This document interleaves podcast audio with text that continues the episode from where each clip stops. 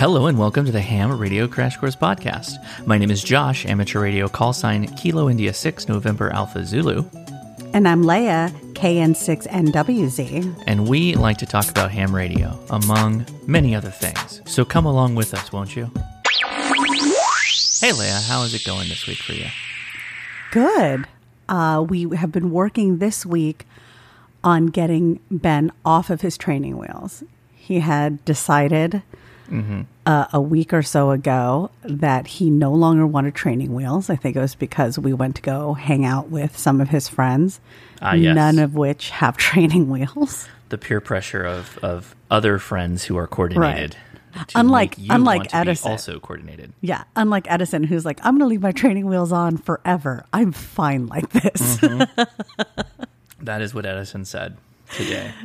but I tried teaching Ben, Yes. and I think that was really frustrating for him and I. Okay. But he said he wanted to come back to it and try it again because what Ben has an issue with making sure the bike stays in motion, right? He's almost he, afraid. He gives it no forward momentum. yes. And I keep telling him you can't balance a bike that's not moving. Right. Apparently, we are both saying the same things. Yeah. It, it got to the point where I wasn't frustrated, but it got to the point where I kind of needed to demonstrate it for him. Yes. So I lightly just pushed his bike and let it fall over, and Uh-huh. then I shoved his bike and let it roll on its own accord. Uh-huh. And it will go appreciably further if you just push it. Right. Right. So I think that makes sense, but it's tough because you know kids are worried about falling Yeah. naturally, and and he did hurt himself a couple of times. So that oh, put a he pause. was very upset. He Yeah, that put a pause on the, the day, but he's he's doing a good job. He's sticking to it. There's actually a device that you can buy that attaches to a bicycle seat. Um, and then it has a long pole that comes off of it Mm-hmm. so that you can actually help them balance while being far enough back so you don't interfere with the wheels. I don't know. That sounds like a death trap. I think I'll. I'm fine with the handle holding. Uh, there's a handle on the back of the seat. It's fine. I had no problem. I was no. I was not worried about hurting myself or him at any time. Okay. Anyway, thanks for clicking on the Ham Radio Crash Course podcast. We really enjoy making it. And we do like to kick things off with a little bit of ham radio. And today I am going to make this minute Never a minute. pick a connector. Just that pick a sounds like it could be a minute. Yeah. Could- That's it. pick a connector. Just do it. Just shut up and do it. Uh, there's already the 12 volt connector that uh, it's a little. What kind of connector are you talking about? Because ham radios have a million connectors, Mm-hmm. right? Very good question. Yes. So the the first connector that kind of is like everywhere. Most manufacturers use 12 volt power um, to be these little barrel connectors, right? It's the negative is on the outside of this cylinder, and then there's a hole in the middle, and that's the positive.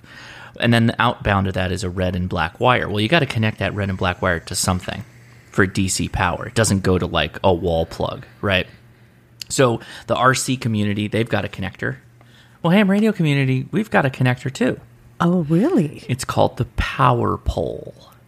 Oh, the Power Anderson. Pole. The Anderson power pole. Now, I'm not telling you you have to do this, right? You could go get uh, banana plug, male and female connectors. You could use automotive spade connectors. There's a multitude of things you could do. I really like Andersons, though. I really like Andersons. They are very effective if you have to unplug and plug something in often. So, like portable power solutions for mobile ham radio, or maybe going in a car. Or in my case, I review a lot of radios on my workbench space, and I have a 12 port power pole breakout panel. And so I can just plug in and pull out these different DC connectors anytime I want and plug in different equipment so I can run. You know, just not too long ago, I was playing around with a TNC and a mobile radio. So there's two Andersons right there. And I have another radio that's usually always plugged on, so that's on an Anderson's. My Go box that I recently built, it's lousy with Andersons. The whole thing is just connected via Andersons. Everything is just Andersons upon Andersons to make so thing work. your your ham shack is like has as many Anderson power poles as some areas have cicadas at this point. Yeah, You're it's just- filthy with with Andersons. Yeah, they. Uh, and they're on a seven-year generational cycle as well. They, they're underground and they, they dig themselves And they come out to mate. And they're like, my precious, So much. says yes. Come connect to power just, devices. They're so me. loud. And then they're just know? screaming, just nonstop screaming. That's right. You get it. Yeah. And that, They're not really loud though. No. Yeah. Unless you, I guess, connected them the wrong way, and you just short, you know, shorted your whole DC line. Sure, That could sure. be pretty loud and painful, depending on how you go about things. Well, anyway. Uh, thanks again for clicking on the Hammer to Crash course. Appreciate that. Well, doubt I don't know what I'm doing right now. That's a whole voice that I picked up. I don't know how that happened. I don't know that I can stop doing this now. Please stop. so have a drink with us today. Apparently, uh, we already got started. Uh, we are drinking vodka and club sodas, going back to a classic, just the Tito's. it's not really a classic though, because today I actually Well, yeah, mixed you it you decided to get crazy. with a liquid IV. It's called a hydration multiplier using cellular transport technology. That just means salt. That's what it means. Salt. I'm trying to hedge against a painful Friday morning. Did you say amino acids? Was that the transport mechanism? I didn't. It says non GMO electrolyte drink mix. Yeah, that's salt. Is it? I'll, I'll tell you what's in it. There's pure cane sugar, dextrose, citric acid, salt, potassium citrate, sodium citrate, dipotassium phosphate, silicone dioxide, ribodiazide. Ribo. No, it's not ribo. Okay. Uh, oh, it's stevia leaf extract. Natural flavors, vitamin C, vitamin B, vitamin B, B3 and B5. Ooh. And B6 Ooh. and B12. Whoa. So there you go. It's also going to ward off mosquitoes. All them bees Yeah. to fight the mosquitoes. Yeah. That's That's it. That's perfect. that's how you remember which vitamin you need to load up on in the summer to keep mosquitoes from biting you. Just take B, vitamin B. Vitamin B. Mosquitoes don't like it. Mm-hmm. It's the uh, bananas that get you. Mm-hmm. They mosquitoes love bananas. Well, they love your blood when it contains banana juice. Edison used to eat a banana or two a day, Oh, he was and he would get constantly- decimated. He he couldn't stop eating bananas. He loved them so much, and the mosquitoes just just They were like, alive. "We love you, Edison. You're the best so little walking delicious. blood bag. So delicious. Have another banana." Yes, here they're they're actually flying them to him. Like, who organized these mosquitoes? They don't even have a. It's not even a queen-based colony system. What is going on? There's one big mosquito in the background. "Yes, good."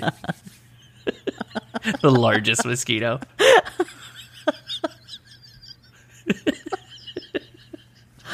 Poor child. So we're drinking again. I mentioned Tito's. It's a Austin, Texas brand. It's probably my favorite vodka. If you've been listening to the podcast long enough, you know when we got started, we we just didn't really do the beer thing that much. We just Yeah. drank vodka club soda. So It's bit of a touted as throwback. America's original craft vodka. okay. Yeah. So All right. it's very patriotic. If you do like a bubbly drink, and I don't just mean like alcohol based drinks, but if you like to make, if you like seltzer water in Mm-hmm. general, we have a soda stream. Highly recommended the soda stream. I think if you if you drink enough soda water, it pays for itself pretty quickly. Um, particularly if you're doing like the the designer soda waters that are out there. You know, you can Mm-hmm. mix it with your own fruit. You can get lime. You can get whatever. You need to do your own thing. So highly recommended on that one. And yeah, we're just drinking it with limes. So that's it. Very good. All right. Yeah.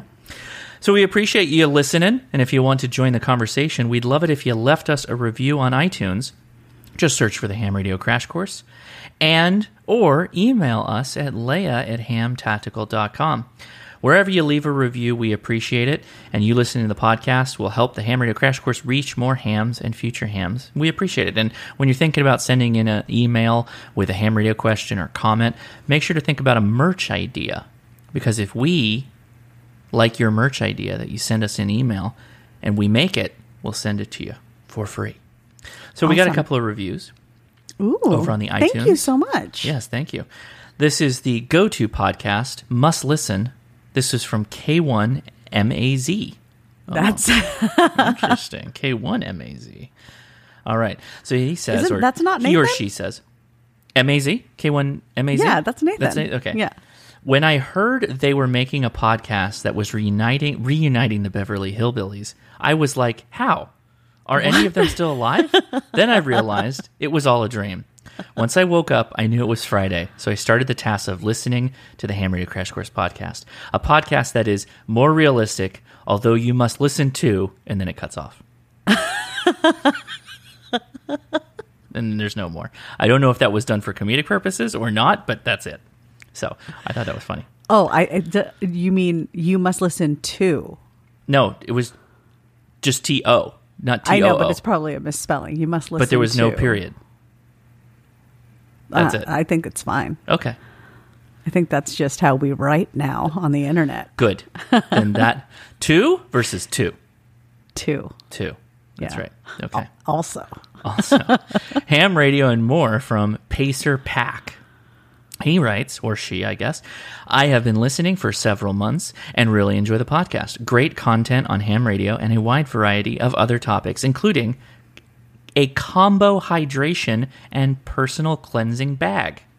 Keep up the good work. what?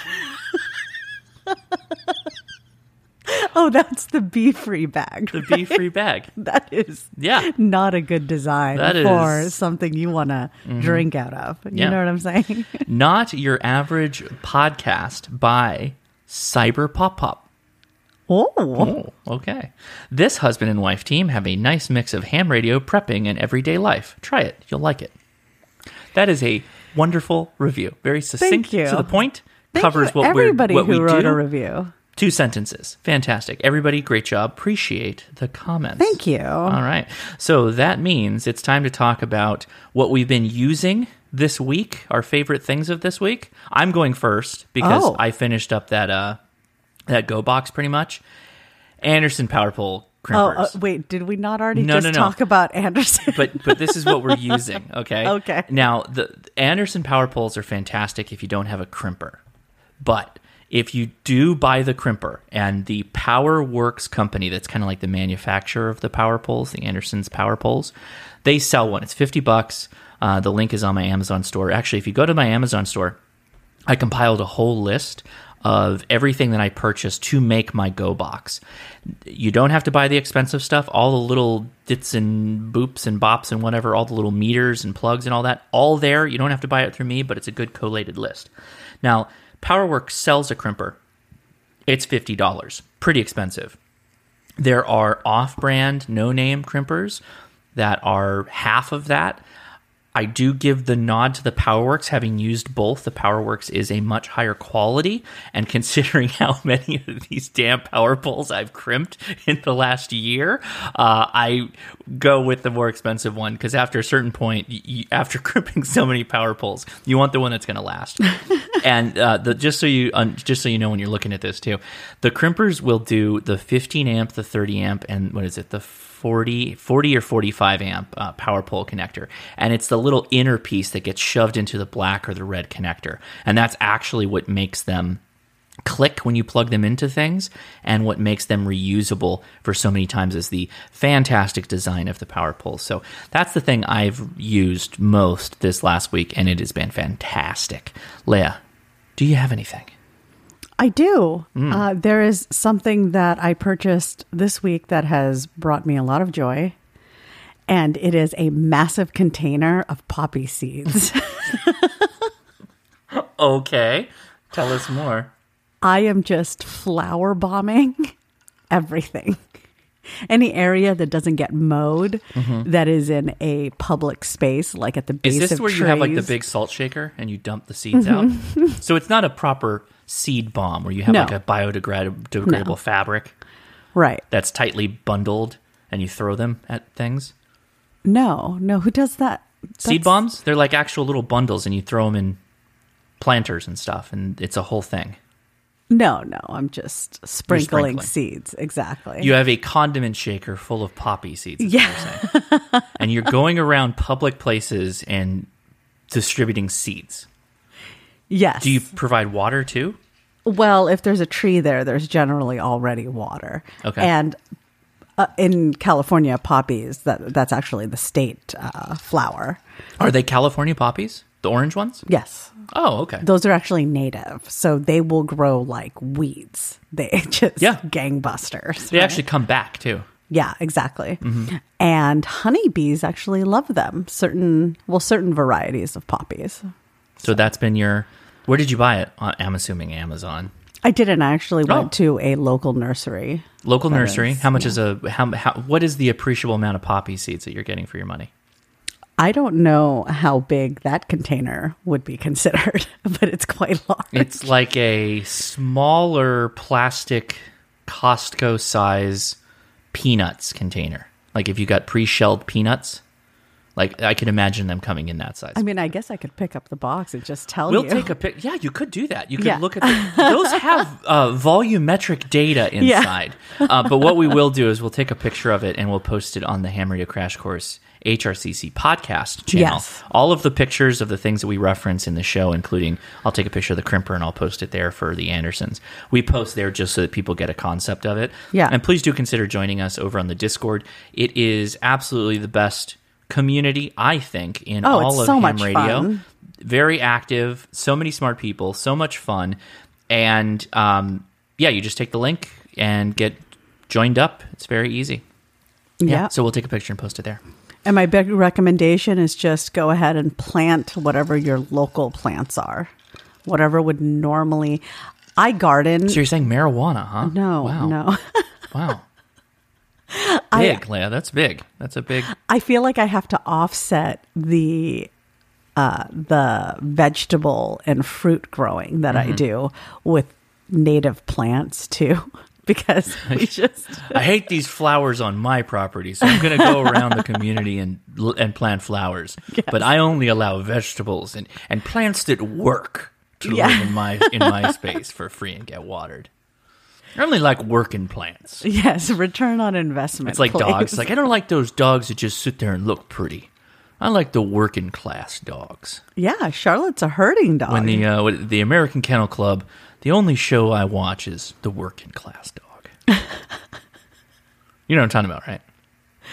yeah, the one that we watch like every Thanksgiving or something. No, yeah, but the the AC the ACK or American Kennel Club AKC. AKC, they actually have a class that's just called working. It's Those are dogs my that favorite have dogs. Jobs like Yeah. know, uh, shepherd I dogs. hate unemployed dogs. retrievers.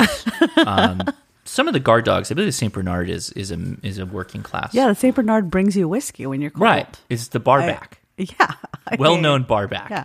which is exactly what you want He behind a bar. Is a really mad when you don't tip him, though.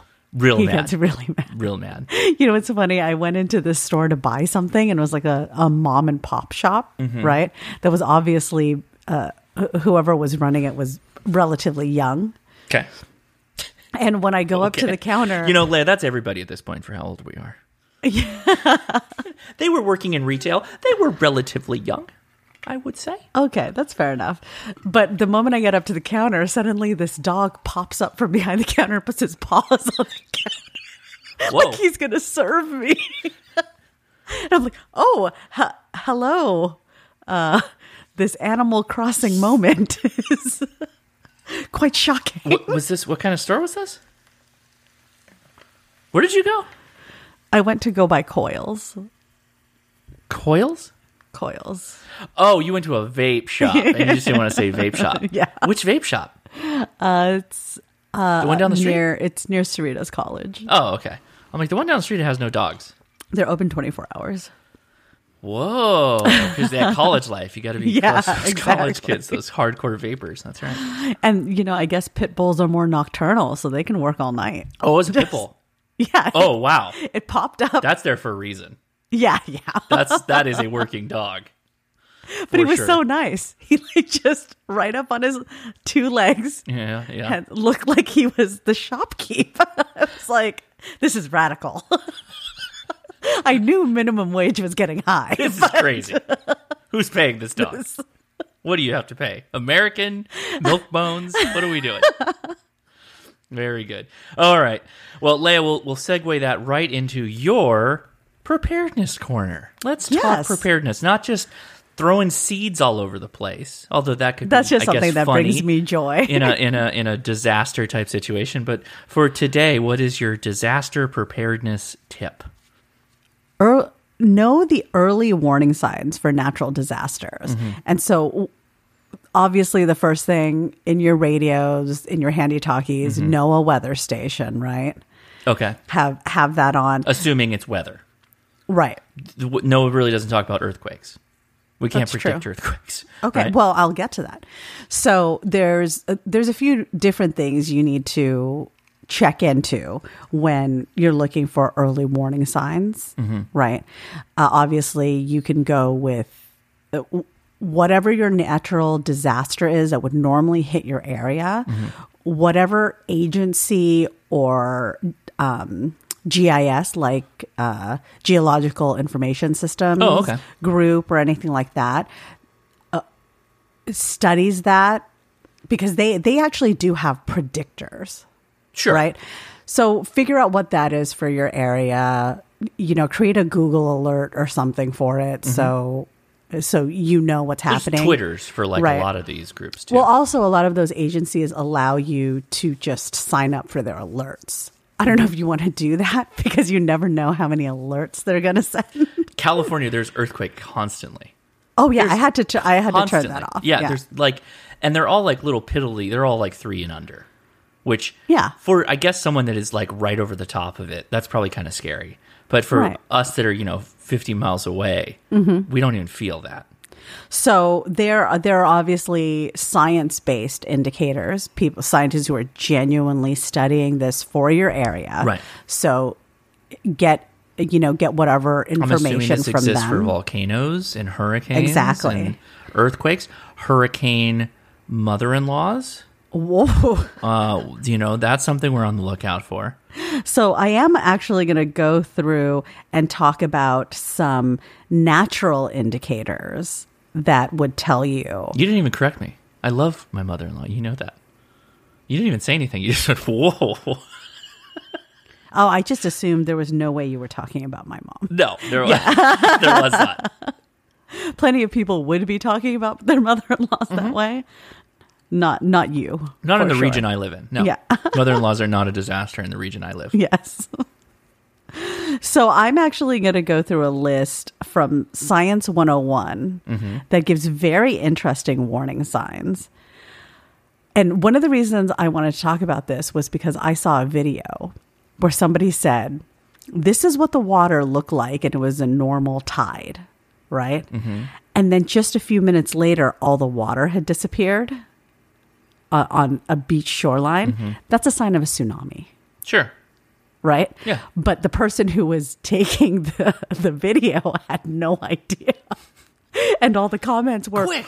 run the We need, other we need a way. bunch of influencers in here. Stat. The water's really low. I can get so many pictures right now. because they were confused. They were like, "Why is the water like this? Is this a glitch in the matrix?" No, man, it's probably a tsunami. You need to go the other way. Well, I mean, can't you look out and be like, hey, that water uh, line is above the horizon?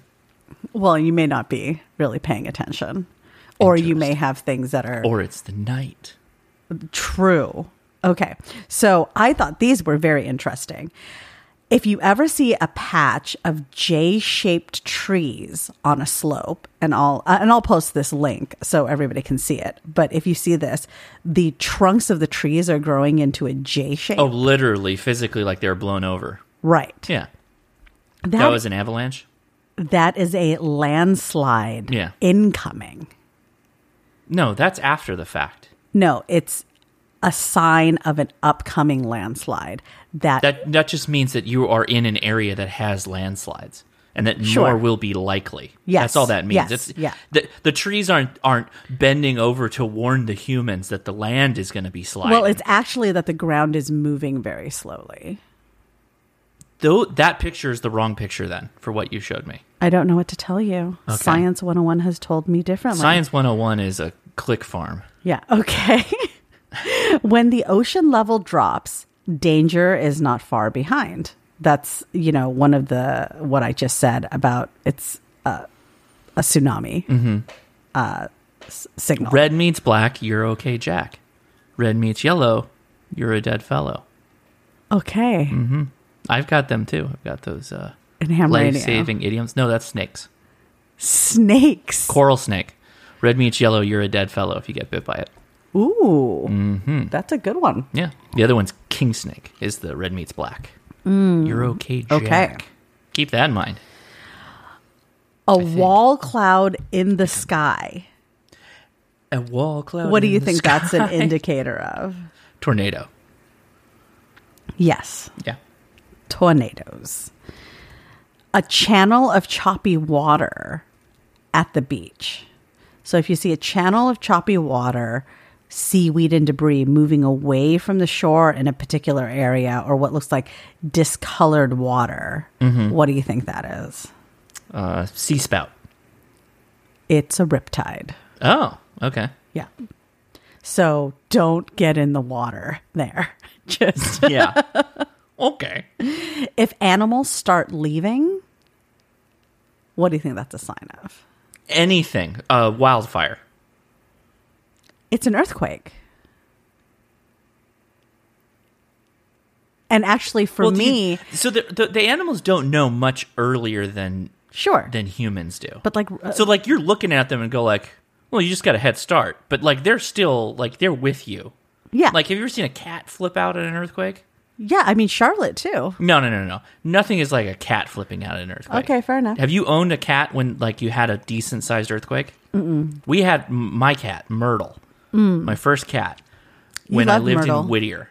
Six point five, centered in the town I was in. That cat was running away, but at eight feet above the ground level uh, on the walls. She was like Sonic the Hedgehog hogging the walls to get out of anywhere. Uncomfortable with this. Yeah, uh, crazy, absolutely crazy. And actually, the thing about earthquakes is that there's usually some foreshocks. Not really. Yeah, Nah. yeah. Sometimes. no, no, because you just shut the notifications off on your uh, on your seismic reporter, so you don't know.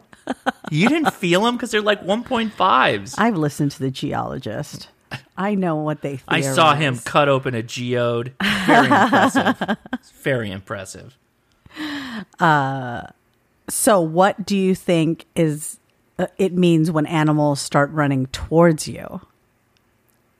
You're at a vape shot and you were trying No. to steal something, and they work there now.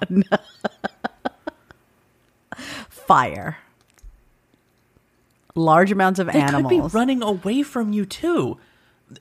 They're going away from fire the fire. headed towards you, though. But where are you reading this? Is I, this I've a already told you. Click Farm Science 101? I'm giving. I'm giving you some information. The animals are just going to go away from danger, whether it is an earthquake or it is a fire. The difference is that like animals can see fire and they can react in kind. Uh huh.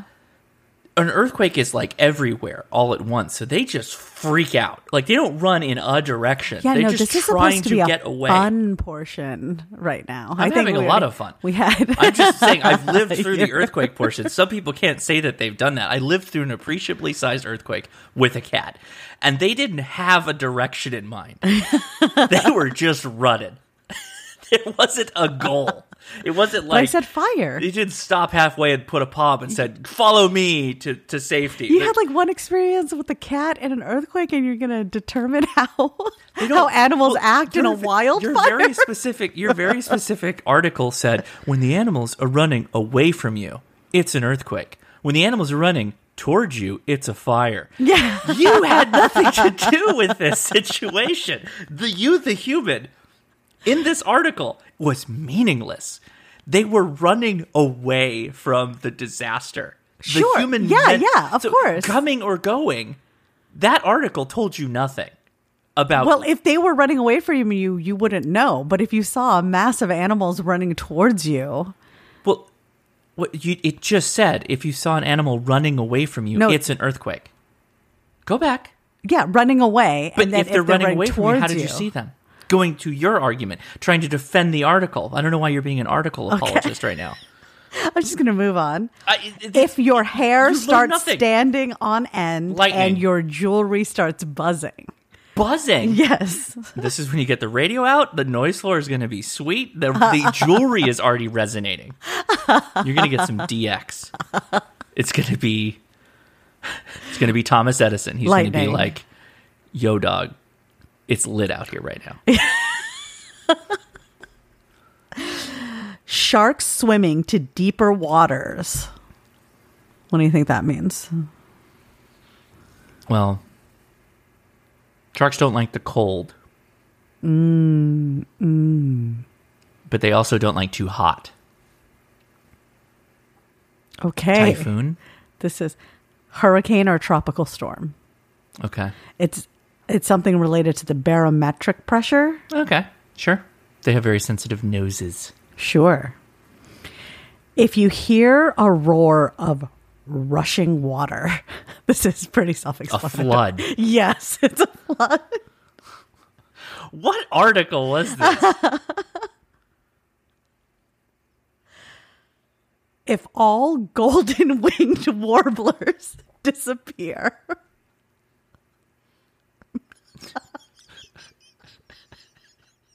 I don't even know what those are. I mean, Voldemort has returned, Leia.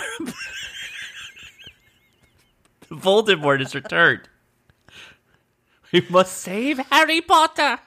If all the golden winged warblers suddenly fly away, it's possible a severe tornado is on its way. Versus all the other birds are just looking around like, Yeah, these guys the are stupid. Look at these panicking ass gold winged warblers over here. What are they does, just the flightiest of birds? Like they're the most. Does it explain why? uh, they can they bel scientists believe that the birds were able to hear a low frequency infrasound coming from the storms. but other birds can't. Oh, I don't I don't know anything about other birds. I'm I'm sure they can too. I, you're looking I at me with such article. disappointment. I hate this article. You're welcome. As a ring around the moon or sun can predict Auroras or um, large magnetic bursts from the sun, magnetic storms. okay, it's it's sign that rain might be on its way. What Yeah. rain? Yeah. Mhm.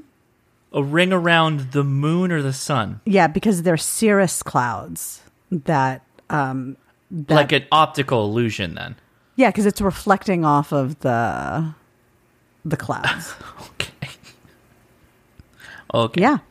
okay. Okay. So there's there's a lot more a more like cracked snow underfoot could sim- signal an impending avalanche. Okay. Uh, let me see. If the ocean makes an unusual roaring sound,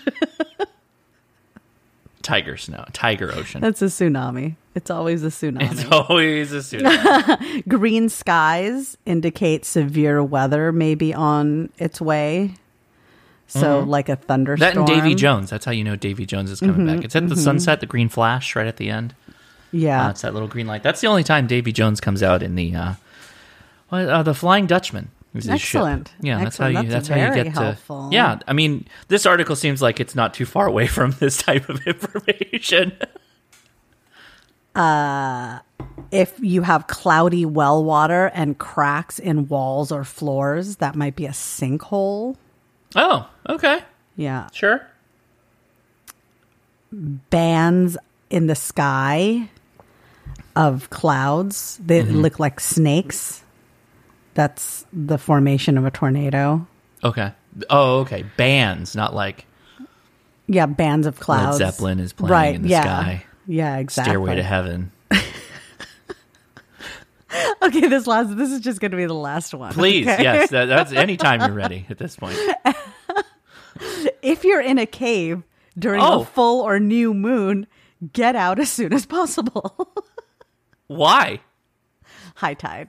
Oh, okay. Yeah. That's a real thing. Yeah, it is. Did, um did you did you like that whole crazy mind bending science thing that I told you? I think we were like in a in a in a supermarket, and I told you like one of the coolest things, sciency about our oceans What? that we don't the water isn't moving around the oceans. The planet is rotating through the oceans. Oh, that is interesting. And the reason that we have high and low tides is because of the magnetic magnetic's the wrong term the gravitational pull of the moon and the sun on the water and the Huh. planet is literally spinning around this pocket of water Interesting. so that you're experiencing high and low tides because the planet has rotated along with the moon and in some kind of comparison to the sun. That's why some high tides are larger than other high tides. Is you know you have the sun overhead and then y- right. super interesting, right? That is you're- interesting. Like it's a little liquid bearing that our planet is floating around in called the. ocean. it's not true. That's not how this works, but I think it's funny to say that. So I'm going to ask Hmm. for everybody listening, how do you know based off of where you are? My bones are hurting. What? Yeah. one of one of my friends said that her left boob hurts whenever there's a storm coming, and it's never. Well, that's what she her. put the barometric meter with the pain transmitter. That was And- an option that some ladies had in in the in the early days. Oh, I see. yes, of body modification back at uh, what did we call that? so technologically advanced. And I'm going to It's back drop when Rotten.com was popular, you see, with the body mod scene. I'm going to drop the link to this controversial list this is this is something. of nature's warning signs for dangers and disasters Nature's warning signs. in the in the show notes. All and- this taught me is that I have to go like catch some golden winged golden warblers and take them on my journeys and just randomly throw them out of my car as I'm driving. Which way to go? Keep an eye on that one.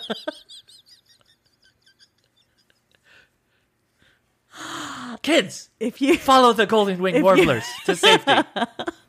but if you keep them caged, then they can't freely fly off on their own to warn you. Well, that's why you got you got to have a lot of them. you got to have an appreciable sample size. I'm not I'm not breeding birds. I didn't say we we're going to breed them. Where are you going to get them? We're going to catch them. What? If you breed them in captivity, they lose their powers. Only wild golden winged warblers are the ones that can really tell you when the disasters are coming. Excellent. All right. Well, I, I think we just got to roll right into it. Leia, let's let's kick off that email correspondence tower. And again, if you want to email us, Leia at hamtactical.com. We'll take your ham radio questions. We'll take your general whatever questions because we're still getting comments on those York peppermint patties. I'm getting them personally now, directed messages about those. so that's great. If you want to talk about your uh, golden wing warbler stash, or just send us a merch idea on something we should make and put on our store, which is hamtactical.com, curated by Leia. She also creates all the designs that go into the shirts and the mugs and the cups and all the things and hoodies that, that she makes and puts out there for for the brand Ham Radio Crash Course, but also fun stuff for ham radio enthusiasts as well. So take it away, Leia. So I, I want to say the most amazing thing I think about the email Mm-hmm. Is when correspondence tower. they point out when I'm wrong. no, that's fantastic. That's but favorite thing.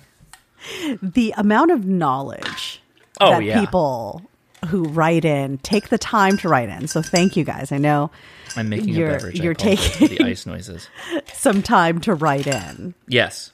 but the right way to view the email correspondence tower is you listen to something during this podcast and then you've got to come back the next podcast To become a correspondent, one must listen to last week's podcast. Yes. To have something to complain about or inform, preferably inform, and then email for the next week's podcast. yes That is how one becomes a correspondent. and then we usually you know if a topic's particularly hot it'll last for a few weeks If topics are particularly hot, they will go well beyond our desire to talk about them. but the emails still keep coming in. so we're going to start right off with the Such first examples email. are Skyline Chili. Skyline chili forever Uh, what's the other ones? York peppermint patties. What's the other ones? no i still really like skyline chili I love Skyline i chili. would talk more about skyline chili just haven't ate if 'em. there was more Oh, maybe we should introduce my dad to Skyline Chili. Yes, we should. Because we'll probably be there uh, with enough time tomorrow. We could do that. We, I could make it for lunch. I don't know that we're going to be there that early. We're going up early tomorrow? No, I meant on Saturday. Oh, good call. Yeah. Okay. Okay, so this first email is titled Feedback, and this is from Greg. Hi, Leia and Josh. First off, York peppermint patties. What did I say? What did My I say? wife loves them. I, I, you know what? I, I, I'm not. I'm not convinced that York peppermint patties actually command a high market space. Just that the people who like them are very passionate about it, which is great. That's great. But I I saw them in a display when I was at Walmart. every time you go to anywhere with candy, no, it was in one of those you mean? center displays. What is a center display? You know, in the middle of the aisle where they have the uh, the candy bags, and so York peppermint patties right Apparently we next to a- the Reese's. Apparently, we got a podcast listener that Yeah. works at the, at the Walmart. My wife loves them and has only one of the minis whenever she eats them. Personally, I hate them. Okay. but I have to bring up Josh's quote unquote joke experiment. really? You're better than that. I'm going to give you the benefit of the doubt and say it was because it was late. that was a very What bad was- joke. Yeah. What? Because obviously they're movie. peppermint. It was from a movie. it was oh god, what was the movie? Experiment. I prefer wintergreen. that was the joke. I, and oh god, what is it from? Somebody's gonna. I, I have to look this up. There's already people feverishly typing. I can't. I can't have an email come up. It's just gonna be about that. Leia, I think you're rushing to get the answer out before really thinking about the questions. Greg, you are correct. there were a couple of questions last week where you read the question and answers, immediately tossed out your guess without thinking about it, and when discussing it, it sounded like you actually knew the answer. Slow down, and unless you are positive of the answer, take your time. You hmm. know, after watching Fast and the Furious, I live my life a quarter mile at a time. and I, I just did not got to go expect for it. that. I did not expect that. The question about a general being able to be a VE for technicians, while that's the actual answer, some groups don't do it that way. What? The group of VEs I work with requires all VEs to be extras. The reason is that we're required to have a certain ratio of VE to applicant. If there were generals doing VE duty, it would be much more difficult to administer the exams since we need to ensure that certain tables were only technicians and those tables would require their own group of VEs. With all extras, we can spread out the test takers and we can monitor the whole group while keeping the same ratio. That is a very good point and uh, an efficient strategy your club has. Okay. Greg continues, not a bad subject last week. I have a 7300 and I've been tempted to respond to a POTA activator that was just below the general portion of 40 meters. That's one of the main reasons I got my extra to ensure that I really didn't have to worry about that. Yes. This would be a great menu item for ICOM to put in the settings. And this is actually referring to my suggestion Oh, that yeah, they no. should just program the radios for your your class. I get it. Yes, I expect a lot of Okay. emails on this topic too. By the way. they already have the setting that makes the radio beep when I go out of band. It would be a simple matter of adjusting those ranges. 73 Greg N3 GDS. Thank you, Greg, for your email. I'm sorry you have bad taste in candy. Hmm. Good email, Yes. indeed.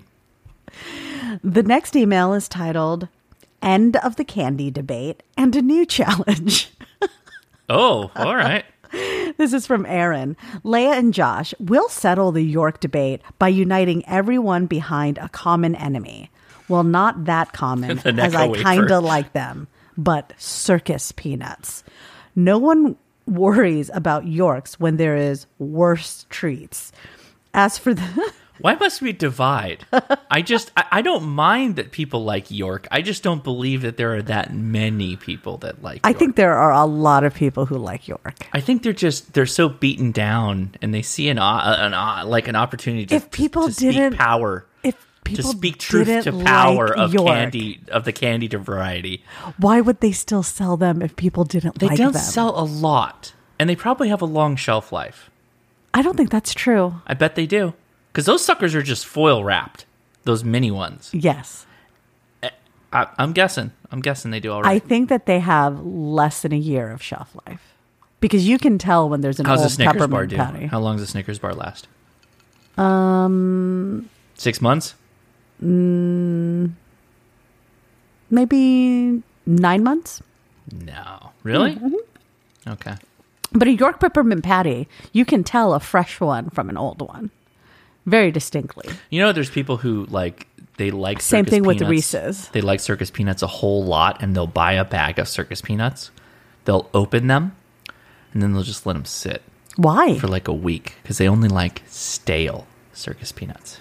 what? Yeah, I don't think I remember what a circus peanut it's tastes like. trash. Wow.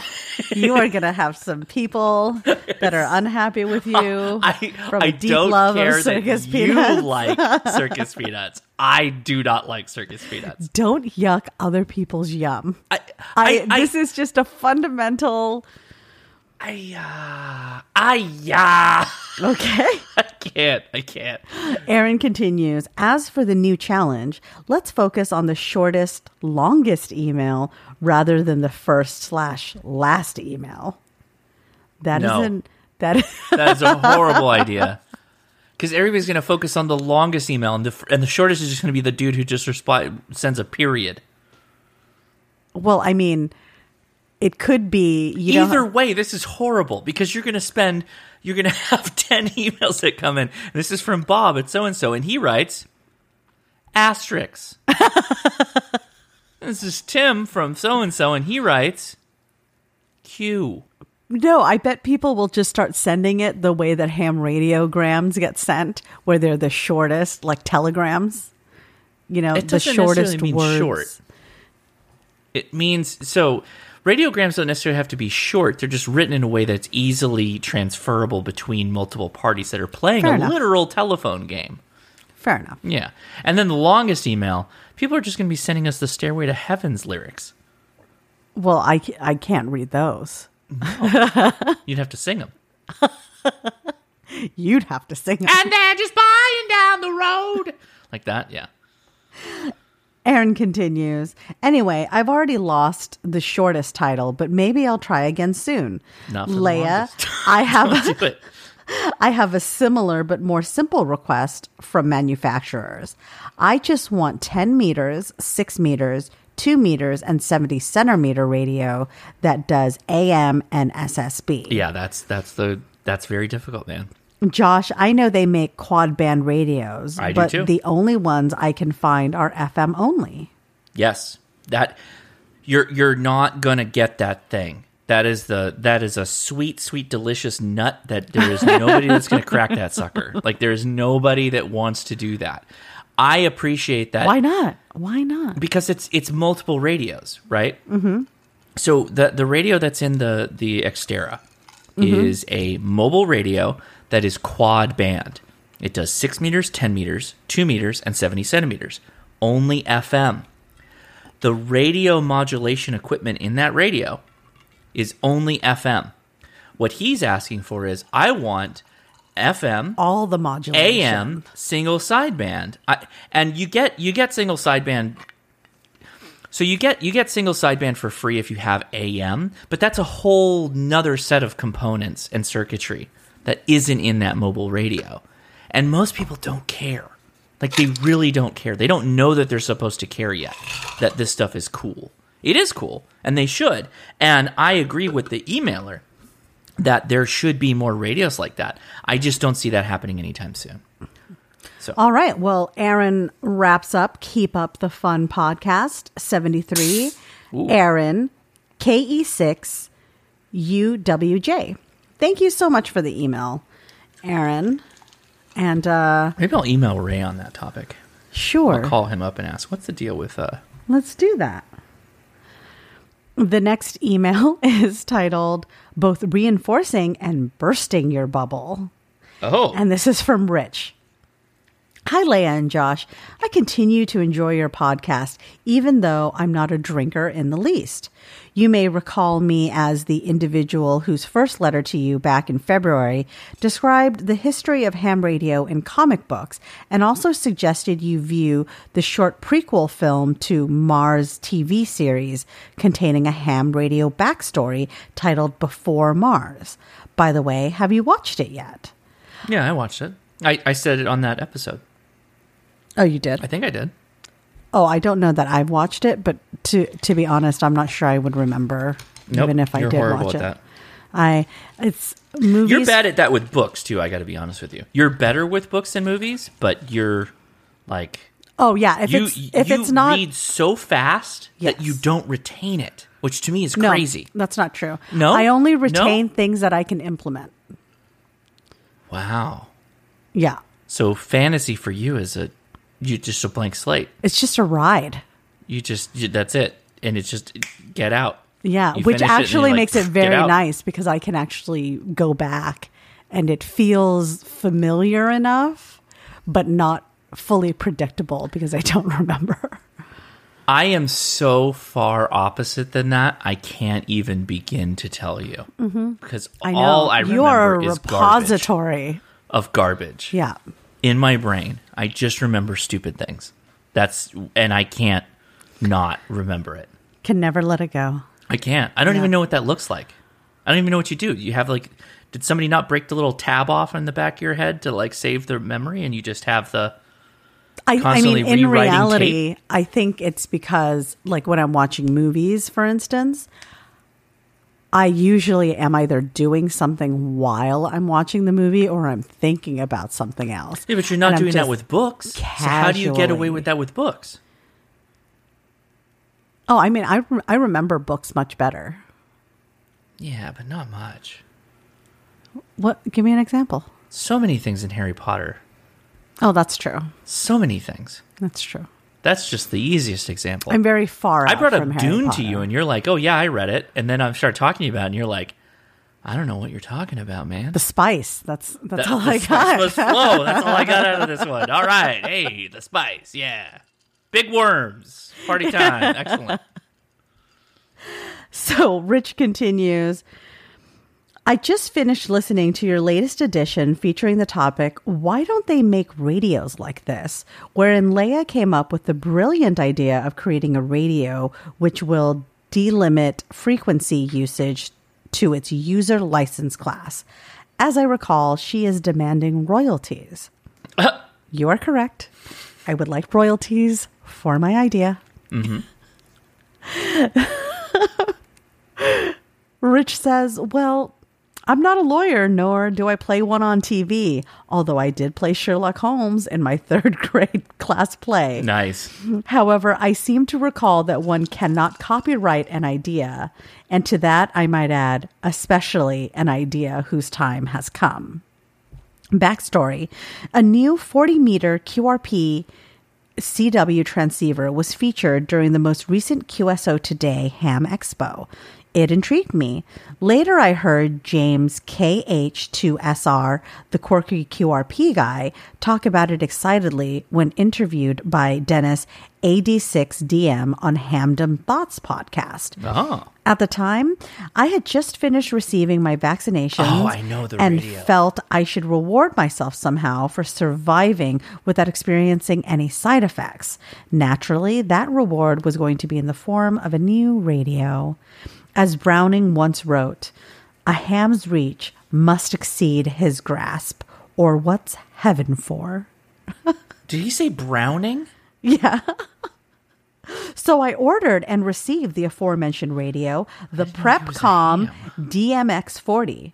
Imagine my surprise Yeah. when I went through the setup procedure and encountered a screen asking me to select from a menu It's my really funny, amateur though. license class. When you turn that on, though, it goes, "X gonna give it to you." That's how it starts up, and then it only gives you forty meters. the only thing X gives you is forty meters. I'm sure by now you realize why my smart new radio was asking me this question. If I had answered with any class below amateur extra, this radio would have blocked me from transmitting on extra class CW portion of the 40 meter band, although I still would have been allowed to receive those frequencies. Smart. So the good news is something we listeners already know. Leia is brilliant. Oh, thank you. Yes, and one day she will need uh, will not need such a smart radio because she will have passed all possible amateur exams and will be telling her radio what to do and not vice versa. I actually think that this is the reason fundamentally what he said right there is ham radio operators are very proud of the skill that it takes Yes. To operate a radio within the the limits set forth by the FCC. Right? Because it actually does take a significant amount of knowledge and skill to be able to do that. And a, a And very they love correcting people. but also a very strong sense of honor. Right? Well, I could sure. do that, but I don't do that. Right, right, right. Right? Right. So if you have a radio that does it all, that that genuinely is one more step down the very slippery slope to appliance operator. Well, uh, your your idea is is totally apt and it makes a lot of sense, and it, it's at, it's coming at a time where we're going to solve a lot of problems with software. Right. In the past, everything was discrete componentry. We had to have specific little devices to be able to do all the little things that we needed to do. You couldn't firmware your way to fix problems that already existed, right? Yeah. or you had just applications that were running the entire show. What your recommendation is, like, would be totally doable with the 705. We could probably, in fact, I'll, I'll, I'll email Ray and be like, hey, Ray, can we do that with the 705? Can you do it right now? Mm-hmm. You'd be like, yeah. I mean, can you make an argument for why we might want to do that? And then I'll let you write it. It'd be great. So, Oh. but that already exists because it's a software defined radio, right? Right. there is a software front end that is controlling the com- the discrete componentry. Well, not even discrete componentry anymore, but how we use the RF within the radio, right? Because it's a direct conversion. We convert from RF radio frequencies into digital form, and then that is used and displayed on the screen and how we interface with the radio. Yeah. Yeah. Yep. Yep. Yep. You got it. Yeah, I got it. I got it. Rich continues The bad news, of course, is that great minds think alike, so no royalties for you. Damn it, Rich. Well, Rich. And I want to go back and emphasize the radio that already does this is the PreppComm DMX 40.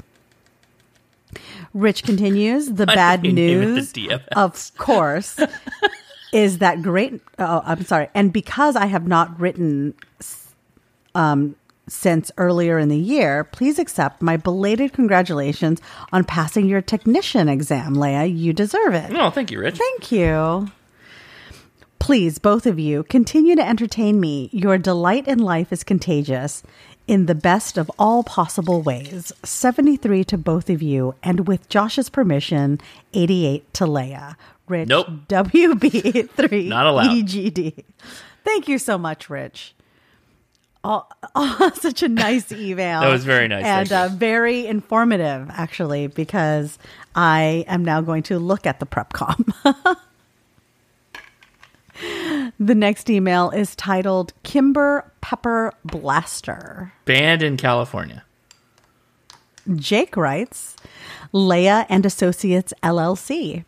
I heard a few podcasts ago y'all discussed the Kimber Pepper Blaster as a less lethal option.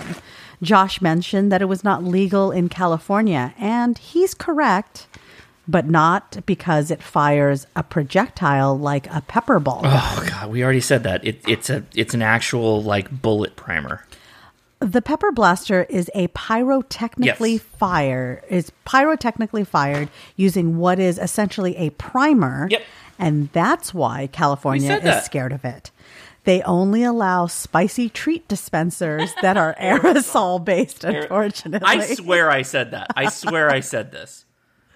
If I didn't, I, I I knew it in my brain. You, I apologize in your for not- brain. uh, not you gotta telling get everybody. it out of your I gotta mouth. get it out of my Gotta- brain. Yeah. hmm I just want listeners to be clear on the delivery method in case they were considering one for themselves in a different state.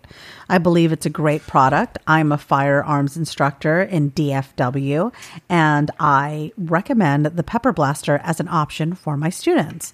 I hope I this email finds you well, and I appreciate the content y'all are putting out. Thanks, Jake K. Thank you so much for writing in, Jake, because it actually allows us to take a very short detour Mm-hmm. To talk about how I bought a new gun. Texas- No, you did. Oh, oh You no, did? different talk. No, it's fine. Keep going. wait, you did? No, you're good. You're, let's keep going. Yeah, it's fine. Don't What- worry. What- don't worry about it. Keep going. Yeah, Texas. Let's. Yeah, I love Texas. Let's talk about Texas. Well, every drink we're saying tex- we're said the word Texas. constitutional carry. they did. They did. Which I think takes them. I think that makes them the third or fourth state in the union. to do No, there's over. There's more than that. is there. I want to say. Well, I know uh, for think sure I, Arizona. I think I looked that up because we are obviously in California, Mm-hmm. and among my group of friends, the the majority of people are pro two A, but obviously never no holds barred. They're like pro two A. Like as a talking point. Well, I, I mean, they want to have firearms to protect themselves. They know that that's important, But they don't But it's always firearms. it's always the quote unquote common sense gun laws, Right. Right, and then it's a And then question they start of talking to me. what do you consider common sense? Because Right. this is all subjective. Who is common right? sense? So that's a talking point. That is just a talking point. Right. So the obviously the person that they turn to immediately is me, wife of you. Not me. Because then No, it's no, no. like drinking me, from the wife yeah. of you, Right. because we do stand on the side of people should be able to get their firearms, especially because we live in an area of Southern California that is nearly impossible to get a CCW. LA County specifically, Yeah. yeah. So big congra- supporters, big supporters. congratulations to all of the pro 2A advocates in Texas. Yeah. And again, just because somebody in Texas says you can carry if you want to, that doesn't mean you have to. Right. No one's obligating you to. Yeah.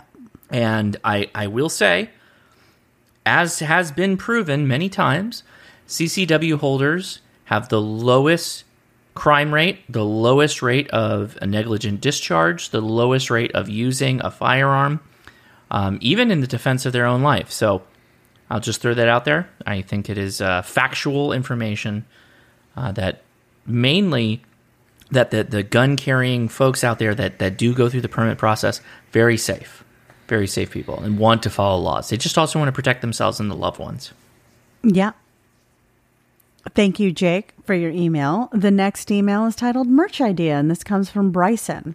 Hi, Leia and Josh. I was listening to the latest podcast, and your warm beer problem gave me an idea. I solved the warm beer problem by having an iced cocktail. that was it. Yeah. What goes better with ham radio than beer? And sometimes when you get into hunting those contacts or taking hours going through emails, you forget your beer and it starts to get warm. Now, if only you had something to keep your beer or drink of choice cold. Enter the HRCC koozie with an image of an HT on one side and the HRCC logo on the other. It'll fit right in with the rest of your shack. Be sure not to mistake that koozie for your radio and try to talk into it. can we do that can we make a koozie Yeah, we can make a koozie. I just didn't think that would be a real hot thing. Like, I, it's kind of dumb that they have that capability and we haven't explored that space but I don't think. Do you keep koozies? I don't I think mean, I beer know- ever sits long enough for it to need a koozie That's true. straight up like i'll, I'll just Yeah. Mm-hmm. admit like i don't i don't think i sit there and nurse beers for very long but also That's a particular Well- problem for me. Well, no. So in in the peak of summer, if I'm outside like grilling or whatever, then Mm-hmm. yeah, absolutely you should because that thing gets zapped of all of its colds very quickly. But how of summer. effective are koozies? Oh, I would say very Like the effective. neoprene koozie? Well, it's much better than just a glass bottle that your hand is touching and your biothermal mass is just pulling the, the cold out of it. Fair enough. Well, sorry, there is no cold. It's just injecting heat into. That's another science thing. You know, there's no such thing as cold. It's just an absence of heat. Yes. Ah. Uh huh. Yes. Bryson, if I make this koozie, you will get one. It sounds like Josh is. I think we're probably going to have Yeah. to. Yeah. Yeah, we're going to have to. Reluctant koozie. Uh, Bryson continues on another note. I don't know what you had in mind when you were asking young people if they keep listening to a repeater when the conversation is something they have no interest in. I just turned 30, but compared to the rest of hams in the area, I consider myself young. I find that I'll usually stick around and just listen to the conversation. Sometimes the topic changes into something I'm interested in or something I can contribute to. There are some times that I'll just keep scanning around though, since there's there are so many active repeaters in the area. Oh, good for you. I hope these ramblings make sense. People are jealous that you have so many active repeaters in your area, to be honest. Mean, most Yeah. people don't. But I, and the the reason I was asking about what young people do when they happen upon something like that is because I, I think two things can potentially happen. Mm-hmm. One, if people don't find what they're hearing on on the repeaters or on the air when they first get on the radio interesting, mm-hmm. they may be m- more reluctant to pick it up again. Not not because they have a bad taste in their mouth, but just because it's not something that's Kind of boring. driving them back. Like they don't Well- feel like they're a part of that community. So interestingly enough, Leia, you uh, you mentioned earlier like how you like to watch movies while you were doing something in the background. Mm-hmm. Well, I'm the same way with ham radio. I have ham radio running in the background while I'm doing something. Oftentimes it's HF, admittedly, because I'm in I'm in my garage, I'm in the shack, I'm doing a project or whatever, I'm making a video. I absolutely have radio on in the background, and I will stop and occasionally tune the band around and, and turn it on a rag chew and very rarely I will hop in and start talking, but that's what I do with radio a lot of the times. It sounds crazy, or, or if Sure. I'm doing digital, I'll do digital that way too.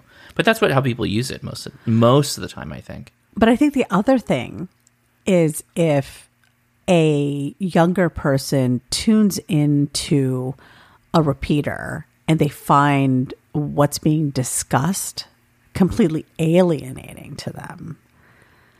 I think that, and I'm not saying that Well, you change me- your let me flip this. culture. No, no, I, I think this is actually a really good response to this too.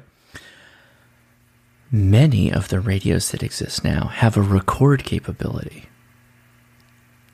Oh. So, um, Does that violate? no, no, Oh, because it's public. it's public. So, uh, my most of my HF radios have an SD card in it, and if I start hearing some wild stuff coming out of people's mouths, I record it, and then That I, makes me a little uncomfortable. then I turn it into a mix, a musical mix track with my OP1 synthesizer. Yes. Oh, you're such a musical genius. No, not at all. Mm-hmm. Not at all. I just really want to get out the the information that some people put out there. Well, what's an example of something that you've mixed into a hot bop? My uh, my Twitch uh, live stream opens with the uh, song that I made. oh, that's It's called funny. "It's Okay, It's Only Radio," Okay. and it ends with uh, the person he was talking to was named Frank. Mm-hmm. But then when I put the song out, because at the very end I, it, it says like, "Well, what do you think about that, Frank?" or something like that. And then Frank Radio was like, "Was he talking about me?" And I'm like, "No, man, he's yelling at somebody on 80 meters. He wasn't talking about you."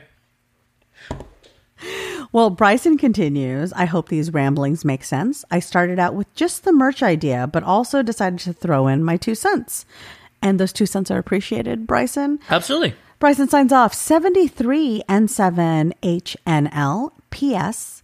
In my mind, the merch idea was read in the tone of an infomercial. You know those things we all used to watch in the middle of the Billy night when Mays we here. sleep before YouTube and streaming was a thing. Remember also, Sully? Sully was another infomercial. He was like the British guy. Yeah, he didn't he take over for the OxiClean guy, Billy, Billy Mays, Mays. after Yeah, he passed away. Yeah, that's why. That's Yeah. what fired in my brain that made me remember his name. But Yeah. remember Shamwow guy? He beat up a hooker. No. You remember that guy? Yeah. Actually, I take that back. He tried to beat up a hooker, then she savagely beat him. Oh my god. Yeah. so I always remember the times. red-headed woman that sold all of the kitchen gadgets. Like Oh, that. uh, no, she's got a movie. no. she Yes, the not. Roly thing. Uh, what's mean her name? Roly thing? She had the Roly kit. It, it was like for crafting, and she had the mop. They made a movie about her with uh, what's her name? Mm-hmm. She also had the sandwich um, maker. Joy. Joy. Uh, the movie's called Joy, and it starred uh, Mystique. Is that is that about her? Yes. That was about her. Yes. Yes. It's so good. I did not realize that. I watched it on an airplane coming Are you talking about Jennifer Coast. Lawrence? Yes, Jennifer Lawrence, also known as Mystique. Uh, You played- went Mystique I instead don't remember of any of the uh, Hunger Games. yes, Hunger Games. Katniss. Yes. When when I my brain starts working on many different topics at one time, I just go towards the thing I That would remember be first. I, I would Joy Mangano, Mangano, something like that. Joy Mangano, Mangano. I'm just stuck on the reference you had for, for I know it's like Jennifer one of her worst Lawrence. roles. It's not.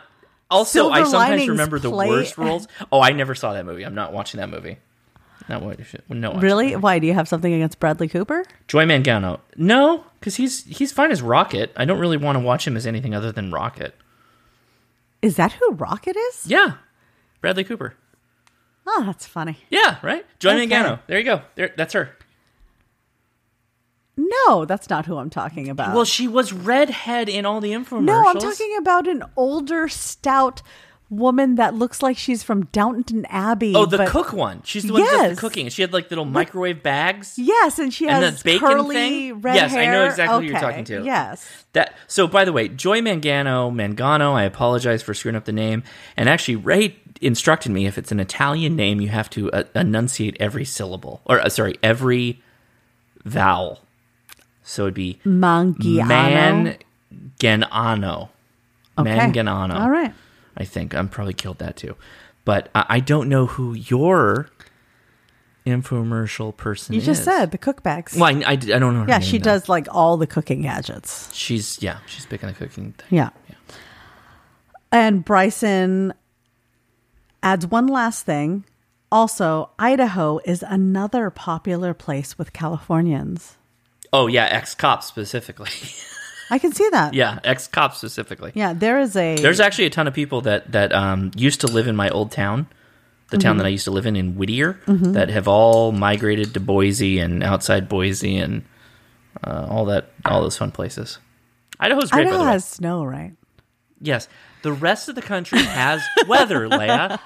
I don't know if uh, you know this. The rest of the country, aside from the crazy parts of the country like Texas and Louisiana and Florida, have weather.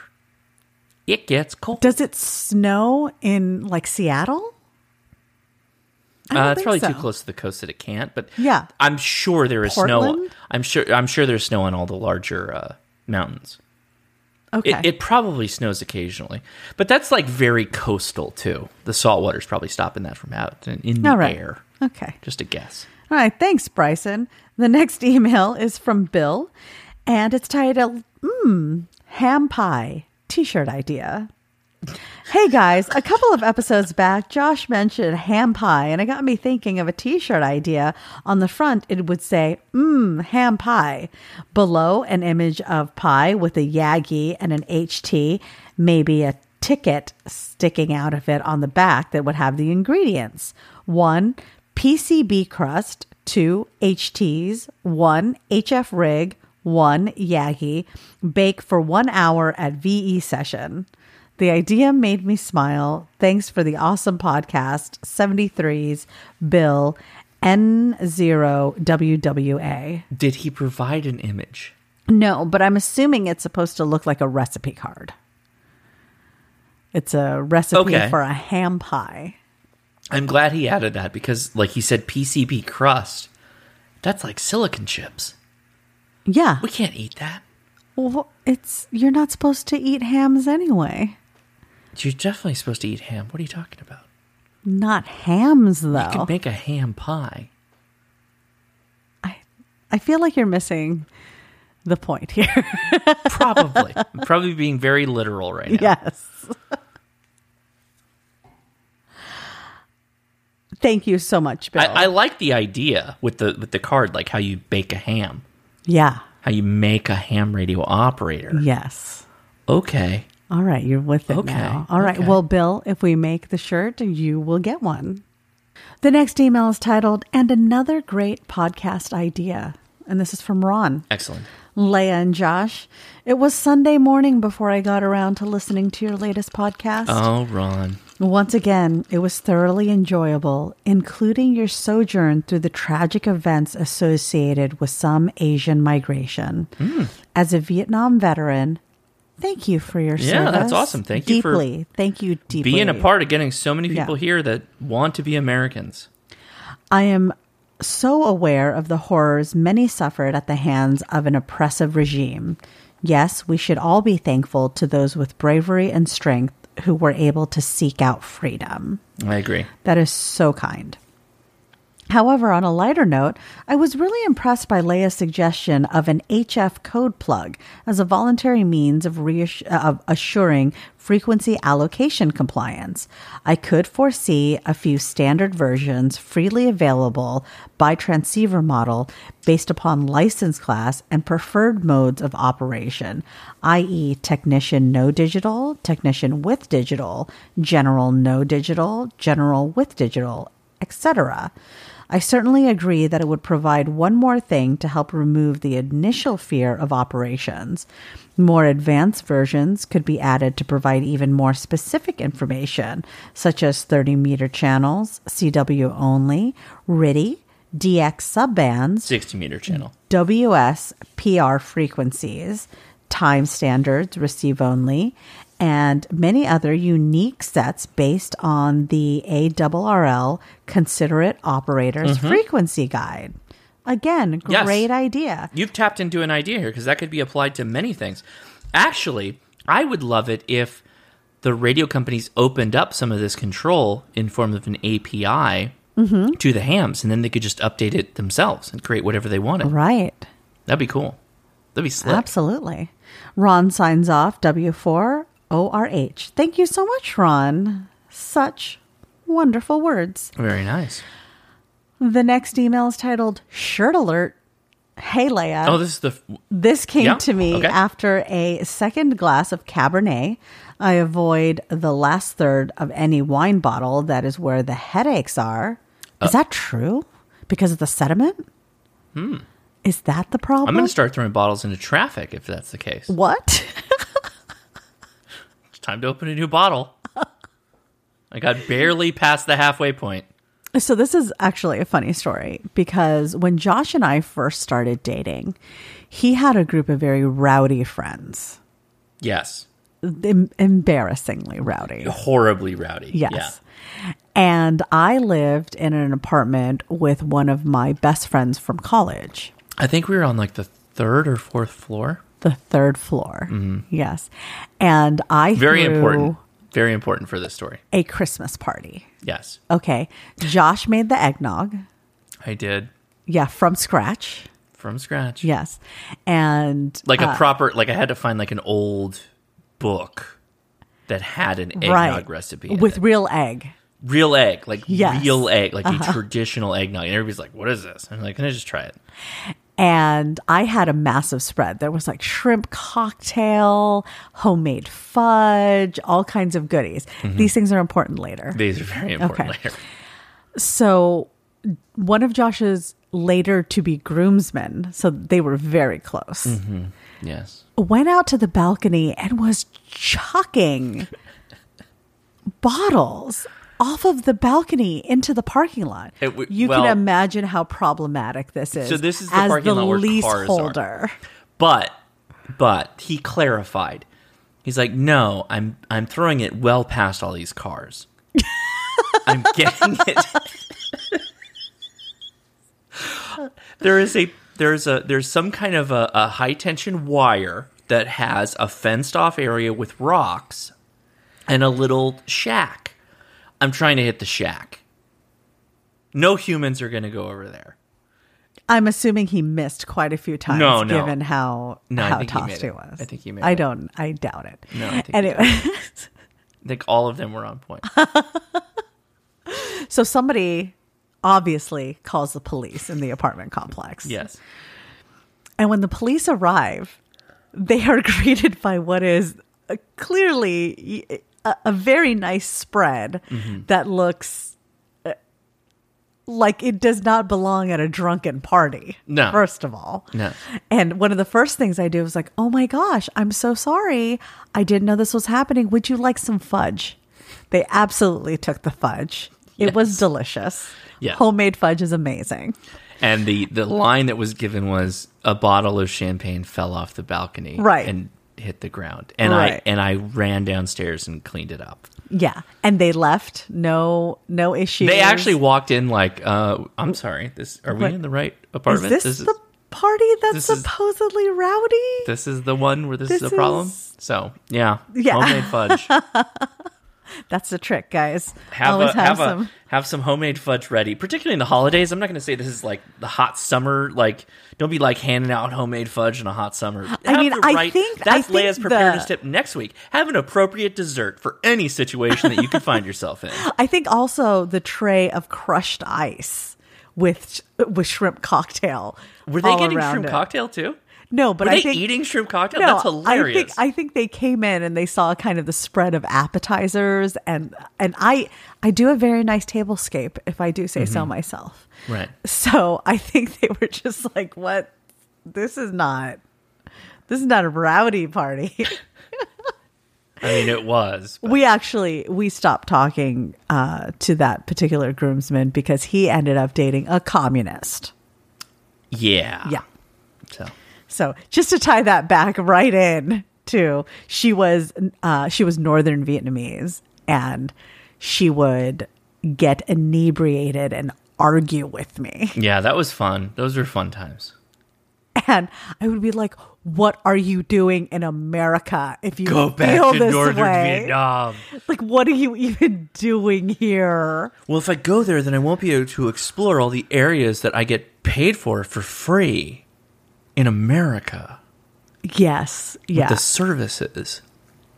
yeah. It's uh, Yeah. I just, and this is how, when you end up coupled up, Mm-hmm. if you end up with a partner that sucks, that will cost you your friends.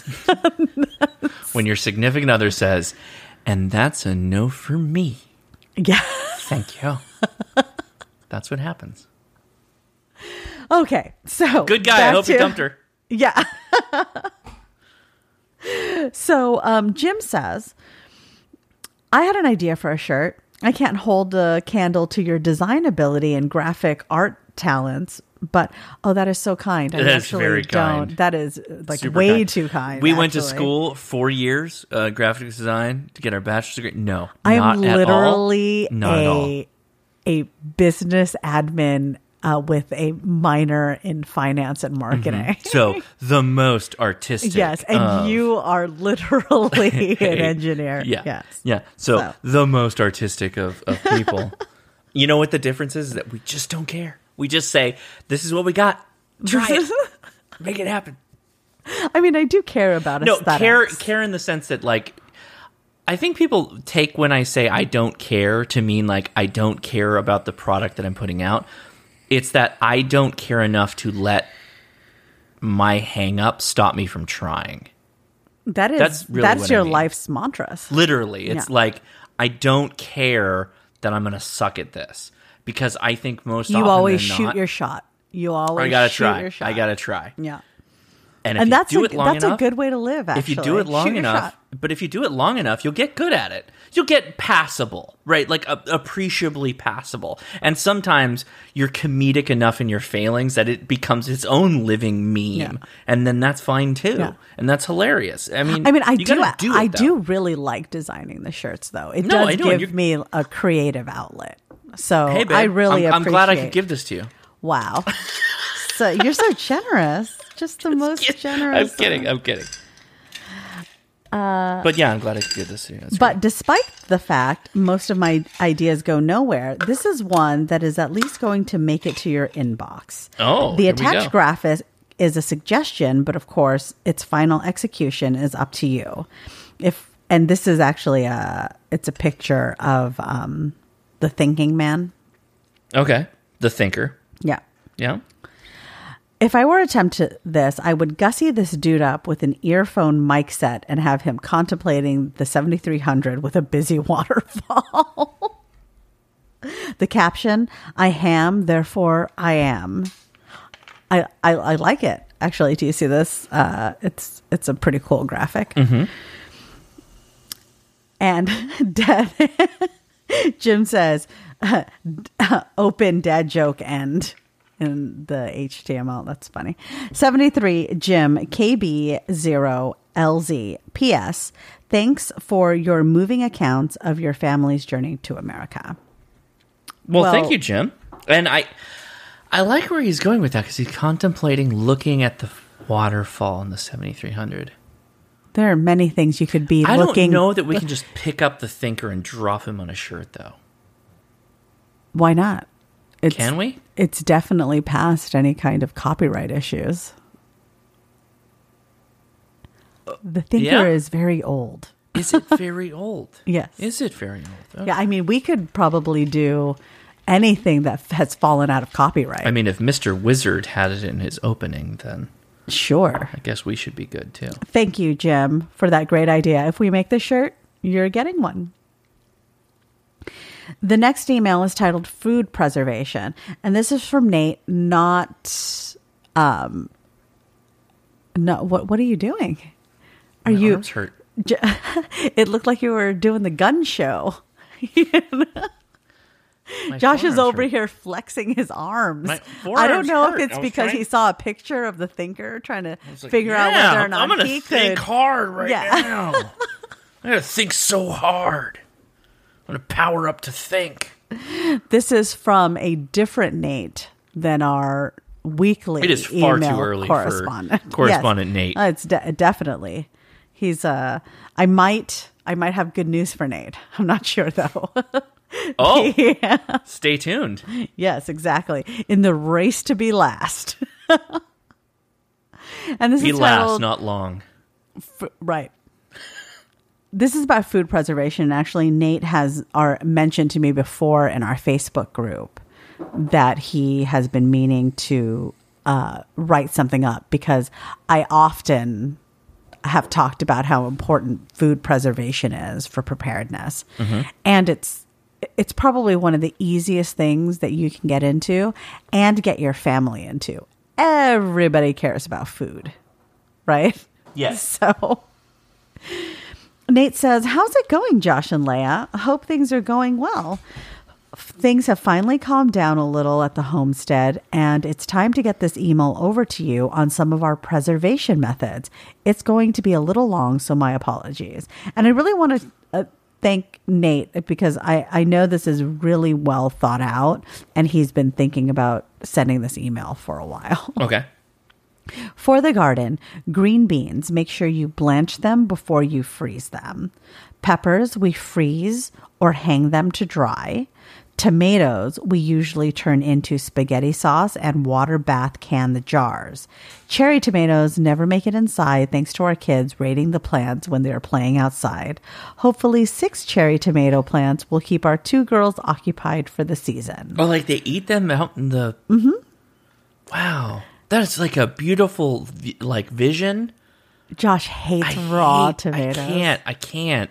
I, I, do love that, that, people when I'm, enjoy that. When That's I'm gardening, cool. I it, I will pull off cherry Seriously, tomatoes and that is like a life them. I wish I could enjoy. That is something I wish I could enjoy the way you enjoy it. I love it. Oh God, it Yeah. sounds great. Yeah, especially sun golds. Sun Oh, golds are fantastic. Of course, cherry of course. tomatoes. Yeah. Corn we will parboil and cut the cooked corn will rip it off and eat off it right the off the husk right and there. freeze them. There's actually a really great TikToker who focuses on canning. Mm-hmm. And she learned it from her mother, who learned it from her grandmother. Mm-hmm. And she canned for so long that she has very good common sense canning. One of the things you find when you get into the canning community is that people argue over various things about what's acceptable and not not acceptable. Okay. And you never know who actually has the experience of canning something and having it last for a long time. Right? Or who got botulism? Exactly. exactly. Yeah. Okay. Gotcha. So for her, she actually shares her pantry Mm-hmm. and she shows what she's done. And she will preface this by uh, different things that are controversial by saying, This is not by the book, but I have done it this way. And my family has done it this way. So this is why I do it this way. I'm not telling you to do it this way, but Okay. it's possible, right? okay. Uh, I want to. It's.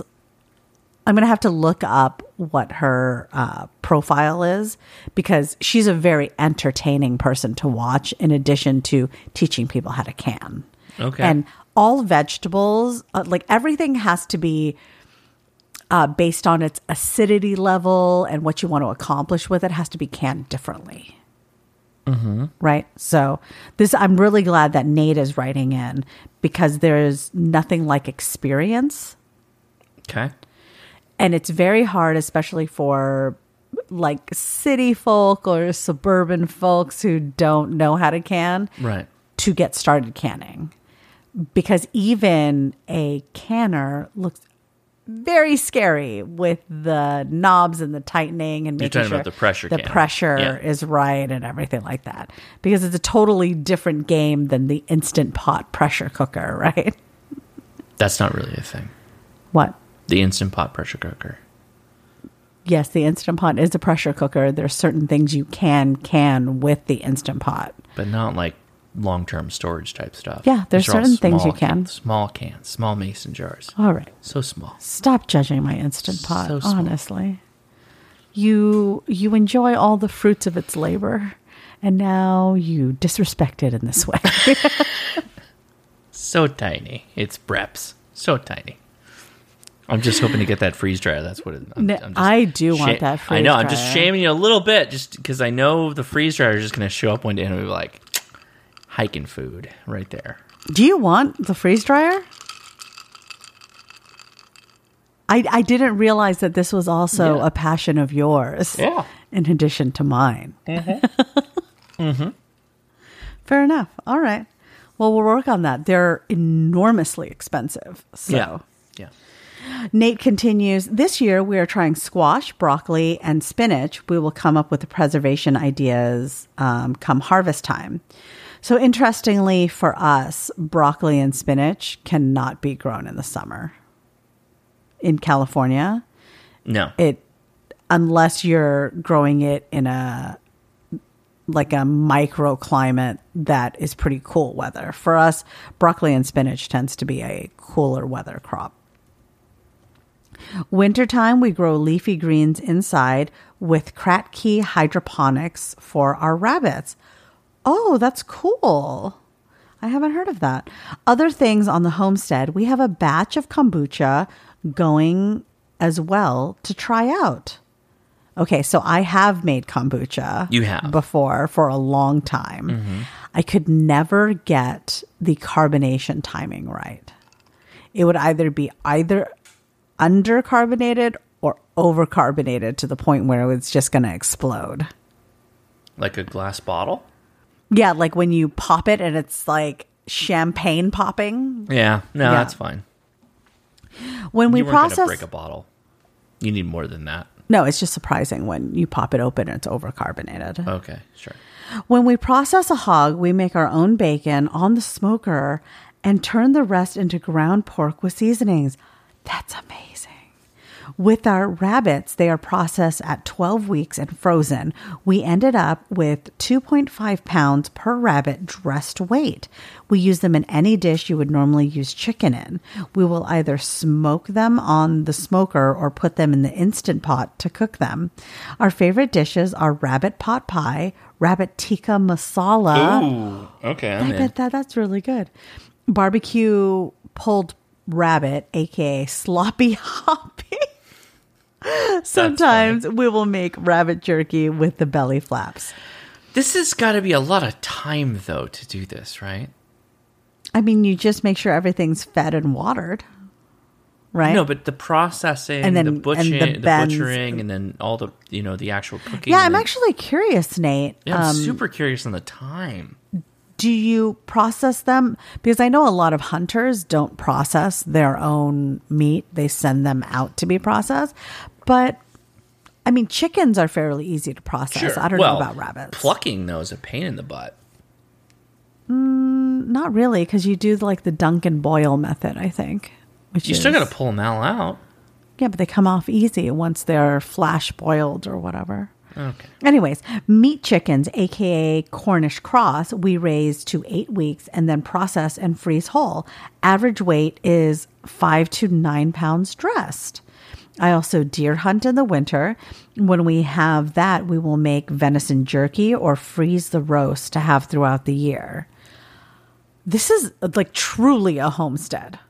Oh yeah, it sounds like it. Well done, Nate. I know it's not easy. It's it's lots of labor in the summer for you to enjoy the rest of the Well, I mean, the year. there's also the question of like, how do you profit off of some of that, right? Like, I'm assuming they want to make money off of some of this stuff. I don't too. think so. I think you No? just it's about living off the land. Well, I mean, I mean, that would be really nice. Else, like for money and all that stuff.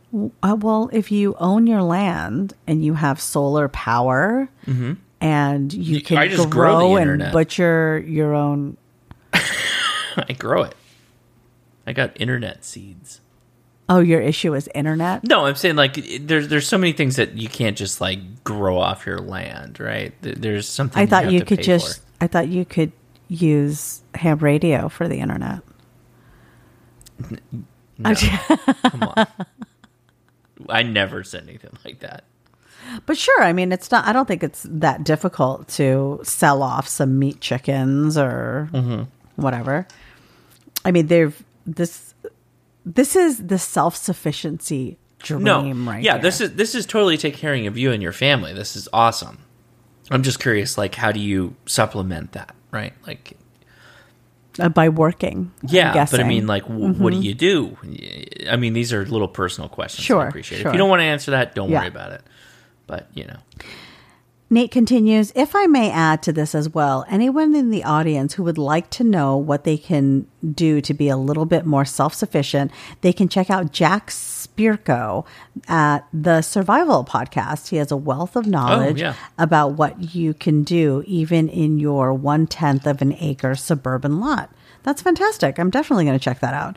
Now for merch suggestion. Us whiskey drinkers need rocks glasses with the Tech General extra class on Oh. them. That's a good idea. I will see what I can do about that.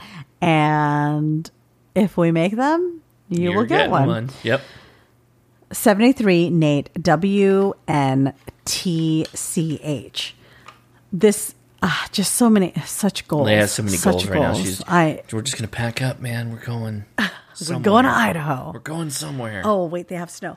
yeah, I don't know going- where we're going because Leia hates the snow. I, I think No, you I the like snow. snow. I do You just- like snow. You like snow. You just don't want to live in snow. I don't want the You've weather to times. dictate anything to me.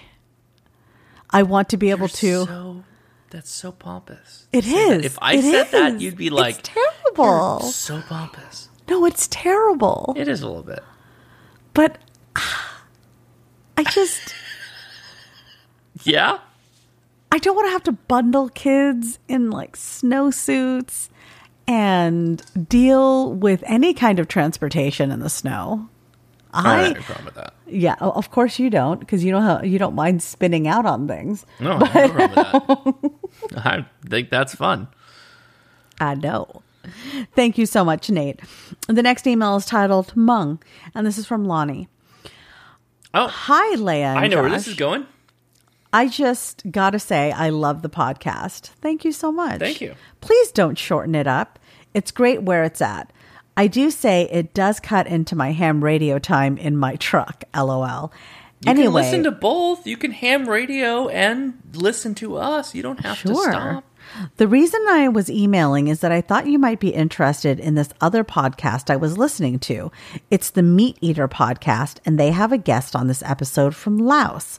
He talks about his family's escape from Laos after the U.S. pulls out. It's episode 278. I will take this link and drop it in Sure. our show notes as well. Uh, I actually in college had a roommate who was from Laos. Everybody I have ever met from Laos that is in the US now, very wealthy. It's bizarre. I haven't met a lot of people from Laos, but the ones that I have met, their families have been very well off. Did you ever talk to uh, Kahn Souphanousinphone? Excuse me? Kahn Souphanousinphone? From where? Laos, he's Laotian. Uh, I know, but in what, in what context would I have He met? was on this show called King of the Hill. He was not a millionaire. Why do you do this? He was Why not a do you do millionaire. this? He was not a millionaire. he was staying in Arlen, Texas. I mean, I'm assuming that he had a restaurant. Yeah, I think he did Yeah. Okay. Great. Thanks for that. Uh huh. 73W0WAL, and that's Lonnie. Thank you so much, Lonnie. I will check out that podcast because I. So he said do- Hmong, like the Hmong people. What is that? What he said Hmong, right? The Yeah, that's uh, that's its own race. that's not necessarily from Laos, right? I'm not sure actually. I mean, they refer to themselves as boat people. Like when you talk to somebody that is Hmong, Yes, that's true. but that's not necessarily like of a country, a specific country, because that that was at the time like the Golden Triangle, right? Actually, I I probably know like a couple of people who are Hmong, but I I don't think they ever referenced Laos. No, well, Though it's you know it's I so don't know. difficult. Yeah, I don't, I don't, I don't want to assume, but Right. the the emailer was talking about someone that's Laotian, um, but then the subject that I was Hmong, so it's kind of like, well, okay, I don't know what that means. There's some context there. I'm not There there of. were Hmong people in Sure. Laos Yeah, yeah, and yeah. in Vietnam, actually. Well, I, I would argue that they're probably throughout the Golden Triangle, which was uh, Lao, uh, Laos, Burma, and Thailand. Right? Was the Golden Triangle? Mm-hmm. Triangle, um, and then sure Vietnam, sure as well. Yeah. Well, thank you so much Yeah, for that, you. Lonnie. The next email is titled T shirt idea, and this is from Kyle. Hey, I had another idea for a t shirt that I thought would be cool. Let me know what you think. I don't know if you're allowed to use a YouTube logo or not, but the premise is basically YouTube is my Elmer. Thanks for all you guys do. Oh, that's You good. will- yeah. And this is I love that. yeah, the design is the YouTube logo. It's it's kind of an element that I used We from the do Ham that with the world. The same picture I drew Yeah. with the planet. Right, the one that I used for the Ham Captain Fest, Planet. right? Yeah, we can do that. That'd be good. I like it. You like it? I'm All on right. board. Yeah. Well, Kyle, it sounds like you're getting a shirt. And we could wrap the text around the planet and say YouTube is my Elmer, like around it. Around Right. Except for it might be too close to what I already designed Mm. Yes. for the Ham Oh, Fest. for the ham fest. Yes. Okay. Yeah. Yeah. Yeah. Yeah. Yeah, All right. mhm, All right. I love it when your light bulb goes off. Like I'm saying something very gently, Mm-hmm. and you you just keep going. It's like, and then you get it, Uh, and then yes, I'm like, okay, all okay, right. yes. Thanks for all you guys do. You will never know how many people you guys help in this hobby. Thanks, Five. Kyle. K O. D uh, K O four D Z L. About five. Right? Thank you for the design, Kyle. About five. Five Yeah, about five. That that you guys help in the, Yeah. that you help in this Yeah, hobby. yeah, about five. Five is a solid number. Yeah, let's go with Yeah. five. Yeah. All right. The next email is titled Oh, I think I already did this. We did the grounding. Okay. New podcast fan, and this is from Jean. Josh and Leia, I have followed Josh's YouTube videos for a couple of years now, and they've been a real help in getting licensed and choosing first radios. Recently discovered Audible offers podcasts with their subscription and found the HRCC podcast. Oh, cool. Welcome, Jean. Wish I would have found it sooner. Really appreciate the practical preparedness ideas on each episode. Audible actually has a number of ham radio audiobooks. I used Michael Burnett's fast track book to study for my technician. I did that for my just- extra. Did you? Mm-hmm. And just pre ordered H. Ward Silver's newest Dummies edition, due out next week. I have that book, Do you? the new one. It's fantastic. Yeah. Ward Silver's book is great. Um, What does it cover? it is a bit of a, a, a rogues gallery of information on ham radio. Did you say It's a rogues gallery? a rogues gallery of information on ham radio. It doesn't have Can like one, one- particular type. Can like, one be a gentleman and also? No, I mean, the modern rogue, right? The modern rogue is somebody who is Yeah. uh, uh, capable in all aspects, right? So it's a it's a rogues gallery. That's a Hmm. term that's used to describe someone who's a gen- general information, lots of general information. It's fantastic. It's very I good. thought a rogue in gaming was the one who would like be stabby stabby. Yes, but uh, actually, that's a, that's a fantastic point you bring up because a a rogue also has knowledge in the arcana. They are Mm-hmm. magic users. They use wands.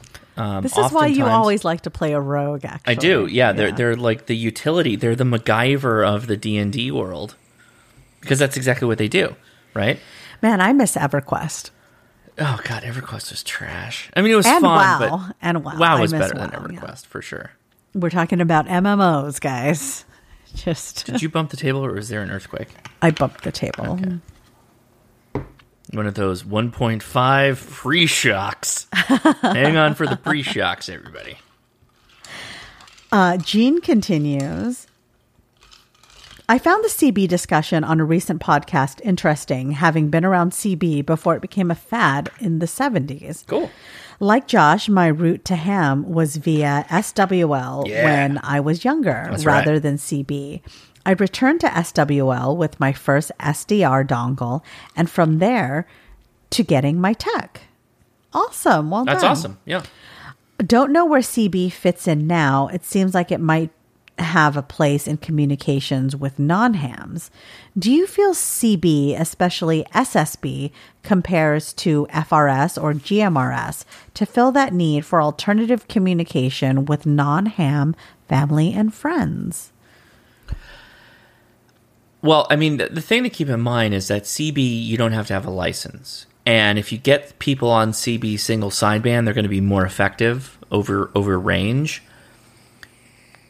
But it's not fantastic for um, close in communications. Like you can do line of sight with CB.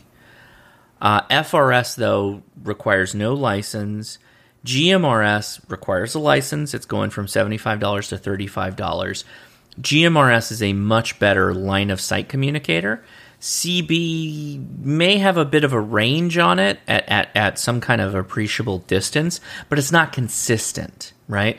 We're coming into the high cycle. We're like li- we're literally we're literally approaching the best time to be a ham right now, which is super super awesome we're approaching a point where 10 meters, 11 meters on CB is going to be fantastic for making contacts. It is going to be super cool. So, in that sense, yeah, it's going to be a lot of fun. Is that going to be a consistent thing where you can pick up your CB radio and talk to your buddy that's like two states away?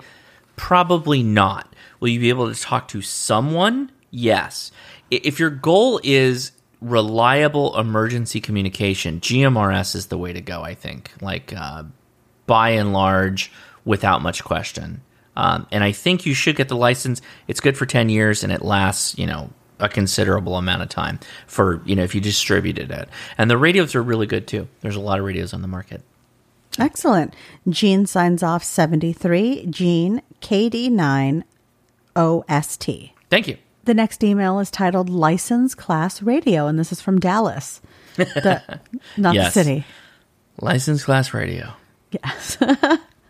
Hello, guys. I think y'all should run this idea down the design, uh, run this idea down and design slash build a radio that does this. You can make and sell these radios as kits that are pre flashed with the software.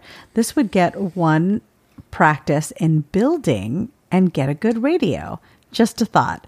73's KE0 WJU. Well, that is a good idea. I Josh has thought before about designing a radio. I have, but I'm not. I'm not smart enough about electronics. I'd have to like stop doing many things to just focus on that to learn it. That is not your jam. I mean, there's just a lot going on. That's true. there's really a lot going on. Thank you for the suggestion, Dallas. But hey, if Josh ends up making this, I mean, but it, when you live in a world where we can technically have SDRs that show up, I could just take an SDR and make software for it. That's a whole different animal. well, kind of, right? I yeah. mean, I mean that's kind of the what you were getting at with the APIs, right? If all the SDRs were able to um, open up their APIs for development, then Right. you could theoretically create software that would come on a flash dongle Mm-hmm. that would be able to inserted be inserted into whichever radio somebody has. Right. Yeah, Yeah. absolutely. Thank you so much, Dallas. I mean, that, that takes a whole lot of coordination between brands, and there's no way we're going to get that level of coordination. That's but You know, true. it's, it's a thing that we can possibly do. right. Yeah. The next email is titled Follow Up, and this is from Don. Good day, West Coast first family of ham, including your kids. Oh wow! Thank you. That's that's a big title. Thank you. So the short answer, First dog, we got Charlotte here. yeah, First dog true. of ham radio. Yes, She's a Welsh corgi. She's a part of the corgi blood- army. We have a royal bloodline. right, to right. royalty of ham radio. Sure. Okay. So the short answer is that my new pick me up is Rooibos tea. Not as satisfying as coffee, but it is what it is. I really like Rooibos, actually. Leia, you have It a you have a, a, a tea approach that I think is more like I, I like coffee. Coffee's just a big thing. Like drink it, boom. I try all But the teas. like tea, you you've got this great approach of like you can kind of drink it all day, and it just kind of gives you like a chill amount of energy. Yeah. it's not peaks and valleys and like riding them waves. It's just kind of like a. It's just a little bit. Rooibos is just a little free, though. No, I mean, but like you in general with tea is kind of a. Yeah. You're not stri- you're, you're trying to find a balance, right? Yes. Right? Would that yeah. be the term? And I try to I try to time my tr- tea drinking as well. But I find that if I drink tea after about 4 p.m., that's that's probably too late. It does interrupt my sleep. Hmm. Yeah. Unless I really need to power through something like a podcast. and then, then I'll- like tea time. Yeah. But I I mean I drink all kinds of tea. I genuinely love it. I just threw a tea party to teach the boys. What kind of tea did you drink for the tea party? I had non-caffeinated tea. So there were a few different flavor. There was a mulled berry tea that was from Teavana. Chamomile. It's all chamomile. Yeah. Put them the all kids to took a nap, and then the moms got to hang out. There was also Best an tea Italian soda tea, which Oh. interestingly, when the kids tried to add milk to it because they wanted to use every all the accoutrements available on the table, Mm-hmm. but the Italian soda tea had so much citrus in it that it curdled the milk, just like a normal Italian soda would. Oh, if you're not interesting. if you're not adding the right amount and and tempering for Mm-hmm. Italian soda, you'll curdle the milk. Okay. That's yeah. So Interesting. uh, that's what the kids had, and then I made an Earl Grey green tea for the moms. Hmm. Yeah, it was nice, very nice, and the kids got like to Borat. yeah. The kids No, got to Borat went down. to this tea party and he Yeah. said, "Very nice, Hmm, and I nice. made homemade scones and clotted cream and uh, tea sandwiches and brought in some macarons and some treats and everything. And Man. the kids sat. They put their napkins on their laps. How'd Edison do? they learned he did good actually. Yeah? Yeah, he was he sat right next to me and Good he- placer, Edison. Yeah. And he ate and there was a separate table for the big kids Mm-hmm. and everybody came kind of dressed up a little bit because the point was we have a wedding that's coming up. Right. And I wanted the kids to get ready Oh my god, I didn't even think because they the get so kids. uncomfortable in collared shirts and Yeah. everything Oh that I wanted them to get used to it and not be so frustrated with collared shirts. Mm-hmm. They wore their collared shirts for hours without issue because all their friends were too. So that's one hurdle. The other one is that they've got to sit down at the banquet Right. and not be terrible. Yeah, I don't know what we're gonna do about that. All right. I think That it'll be fun. okay, actually. All right. I mean, that's what the practice was for. Mm-hmm. Fancy tea party stuff. And they didn't knock over any of the tiered platters. Oh, that's So that's a success, right? Very good. Yeah. Yeah. So Don continues. I wanted to I want to say that I do enjoy your pod. Just so you know, Leia, I have been a tech for 17 years now, so no rush. Thank you, Don. There you go. That makes me feel so good. I do miss working HF. That I did work as a radio operator in the military. And yes, I will agree that most veterans that claim to be radio operators were assigned to that role. My training ah, yes. I didn't catch much flack for that. I gotta just Yeah. say, I didn't catch much flack for that statement. My training as a radio operator slash maintainer was six months where we learned propagation, digital logic, mm-hmm. how the layers of the atmosphere and sun cycles, as well as geography, can affect radio transmissions. Nice. 73, the RF Field Tech, Don KE5ADX. I did get one person Don. that commented on my comment on radio operators in the military. Okay. I wasn't trying to shame anyone in the military, of course. I don't do that. Right. Uh, but I did say, like at the at the general level of the the quote unquote radio operator, there's a lot of difference between the different, you know, whomever you talk to that, that is in that position. Uh, and sometimes coming out of, of radio, they have a certain way of looking at the radio world versus the way a ham might look at it. And I did get an email, but I think now that I, now that I think about it, I think it came directly to me. I don't think it went to you. So I don't Mm-hmm. It know that we're ever going to see it. So I might have to go back and forward it off to you, and so we can talk Uh, about discuss. it. Yeah, because I don't think he was wrong in my in in criticizing me on my criticism. But Sure. maybe it'll show up. Who knows? All right. Thank you, Don. Yeah. The next email is titled York. Oh God. Okay. And this is from Doug.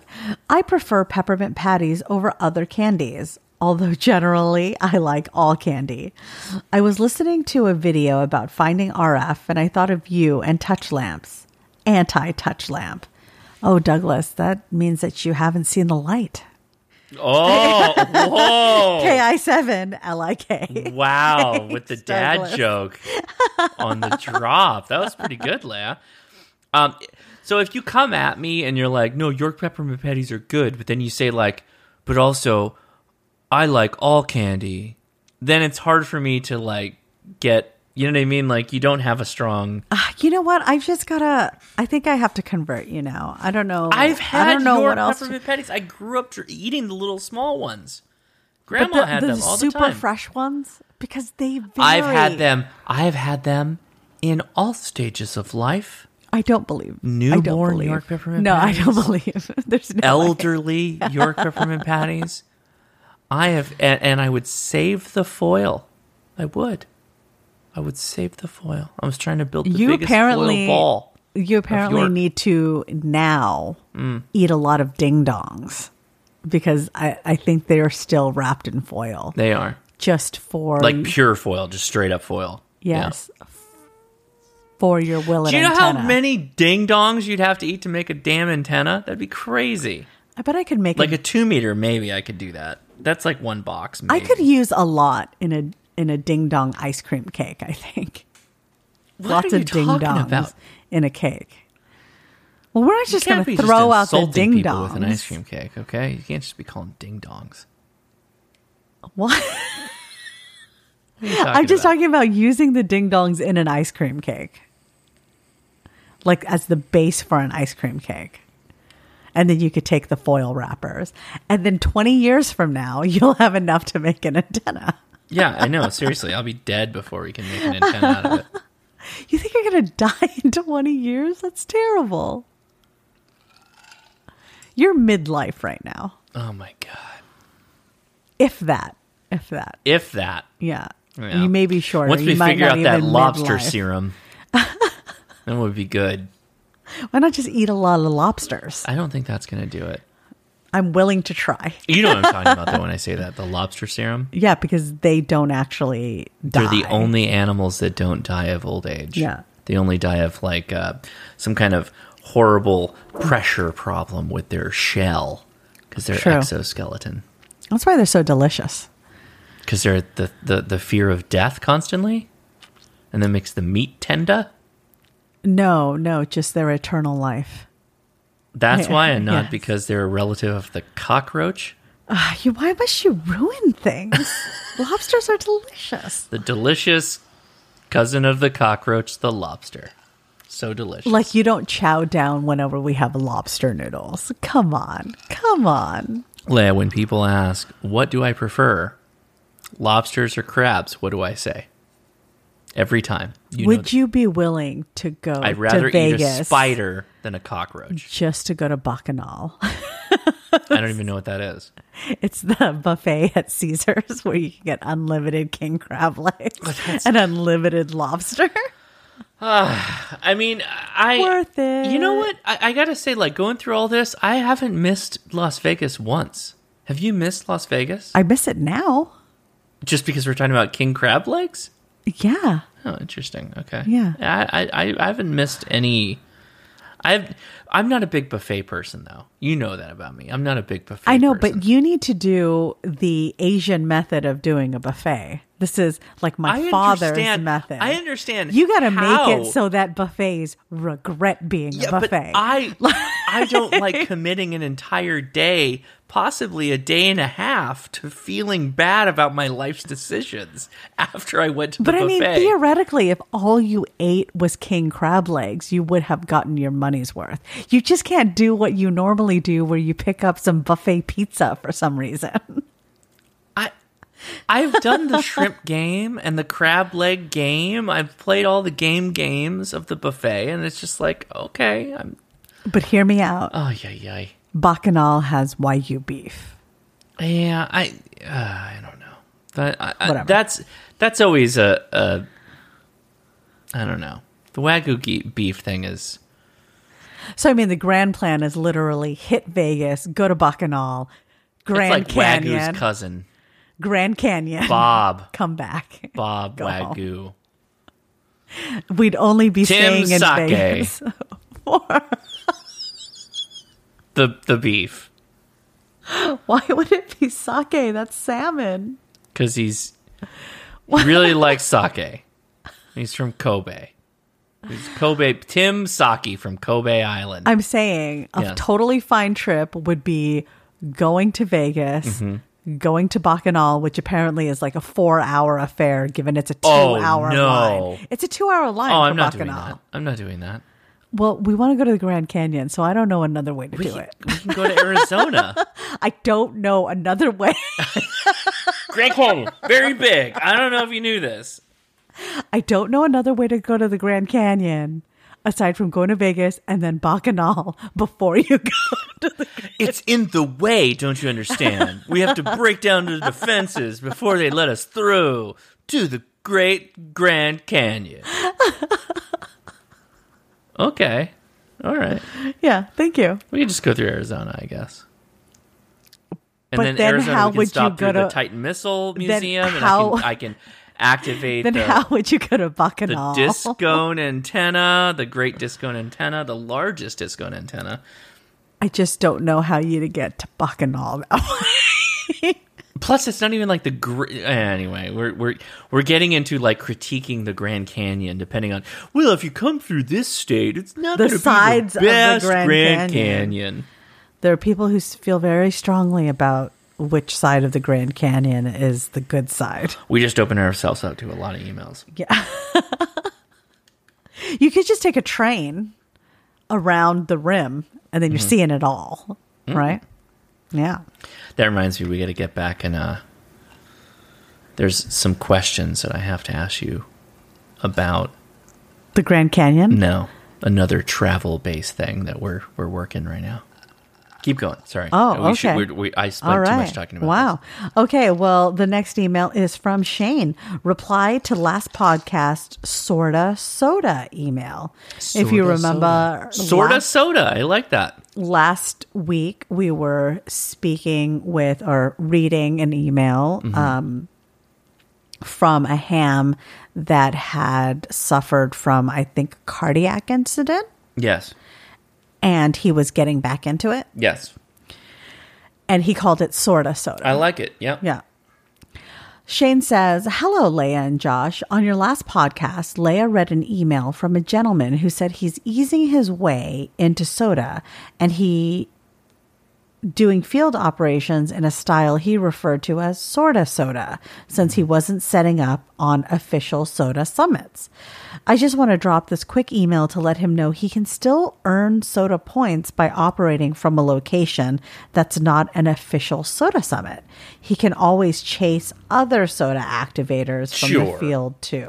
Well, so I, I will add an extra point to that. You could set up in a park, do a parks on the air, and chase SOTA from said park. Double the points. You get SOTA points and parks in the air points. So yes, you That's so absolutely can do efficient. that. I'm into this. so efficient. Yes. So this is this is what it took. I just needed two competing ham games to get you to like must maximize the points. efficiency?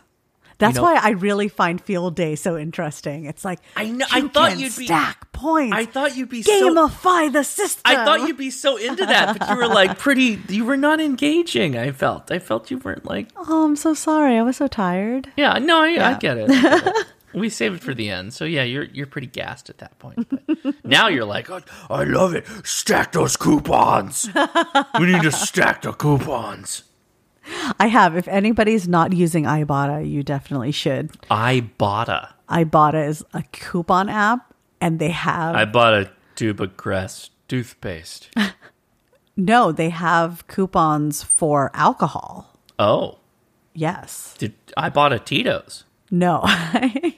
you know what? I'll I'll drop a link for Ibotta Okay. too because there's a lot of ways that you can just stack Ibotta with Target Circle and then you save a ton of money Cool. because Ibotta will run similar promos to what Target Circle is running. Target Circle is like their own in-house discount coupon app for Target, and um, you can stack them because you Ibotta syncs into your Target Circle app, and it knows what you've purchased and will just automatically credit it. So you don't even have to take a Cool. picture of your receipt to proof proof purchases. Mm-hmm. It has already synced. It's it's super cool. I know hams may not be into couponing, but you should be.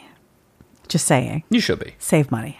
Yeah. Save money. Be frugal on the things you already buy. Well, I mean, it's it's your money. Don't you want more of it? True story. So Shane continues. I'd like to encourage him and anyone else who'd like to participate in SOTA but are unable to get to a SOTA summit for whatever reason to give it a try. You can still set up and operate portable and participate in SOTA and POTA too. 73's Shane, KD9, and JJ, Scout 75 on YouTube. And I will drop a link for Scout 75 on YouTube in the show notes. Thank Right you on. so much, Shane. Thank you. The next email is titled Email Cheat Code. And this is from Jace. With this cheat code, I will be the last one. Up, up, down, down, left, mm-hmm. right, Nope. left, right, A, B, start. Not gonna work. Sorry, Jace. We still have four more emails. Mm. Cheat code denied. Thanks for emailing. That'll get you 30 lives on Contra, but not this podcast. the future of ham radio and field day at a brewery Oh, from Sean. okay. To the commanding officers of the HRCC Corgi Army. Is that is that us or is that is that Charlotte and Ethan's corgi? I think it's Ethan. I think it's Ethan. Yeah. Ethan's corgi is, is has quite a commanding presence. Yes. I realize it's been a month since the rebranding ham radio podcast episode dropped, but I've been thinking a lot about it and I wanted to share my thoughts. Hold on to your butts. I'm holding. Yes.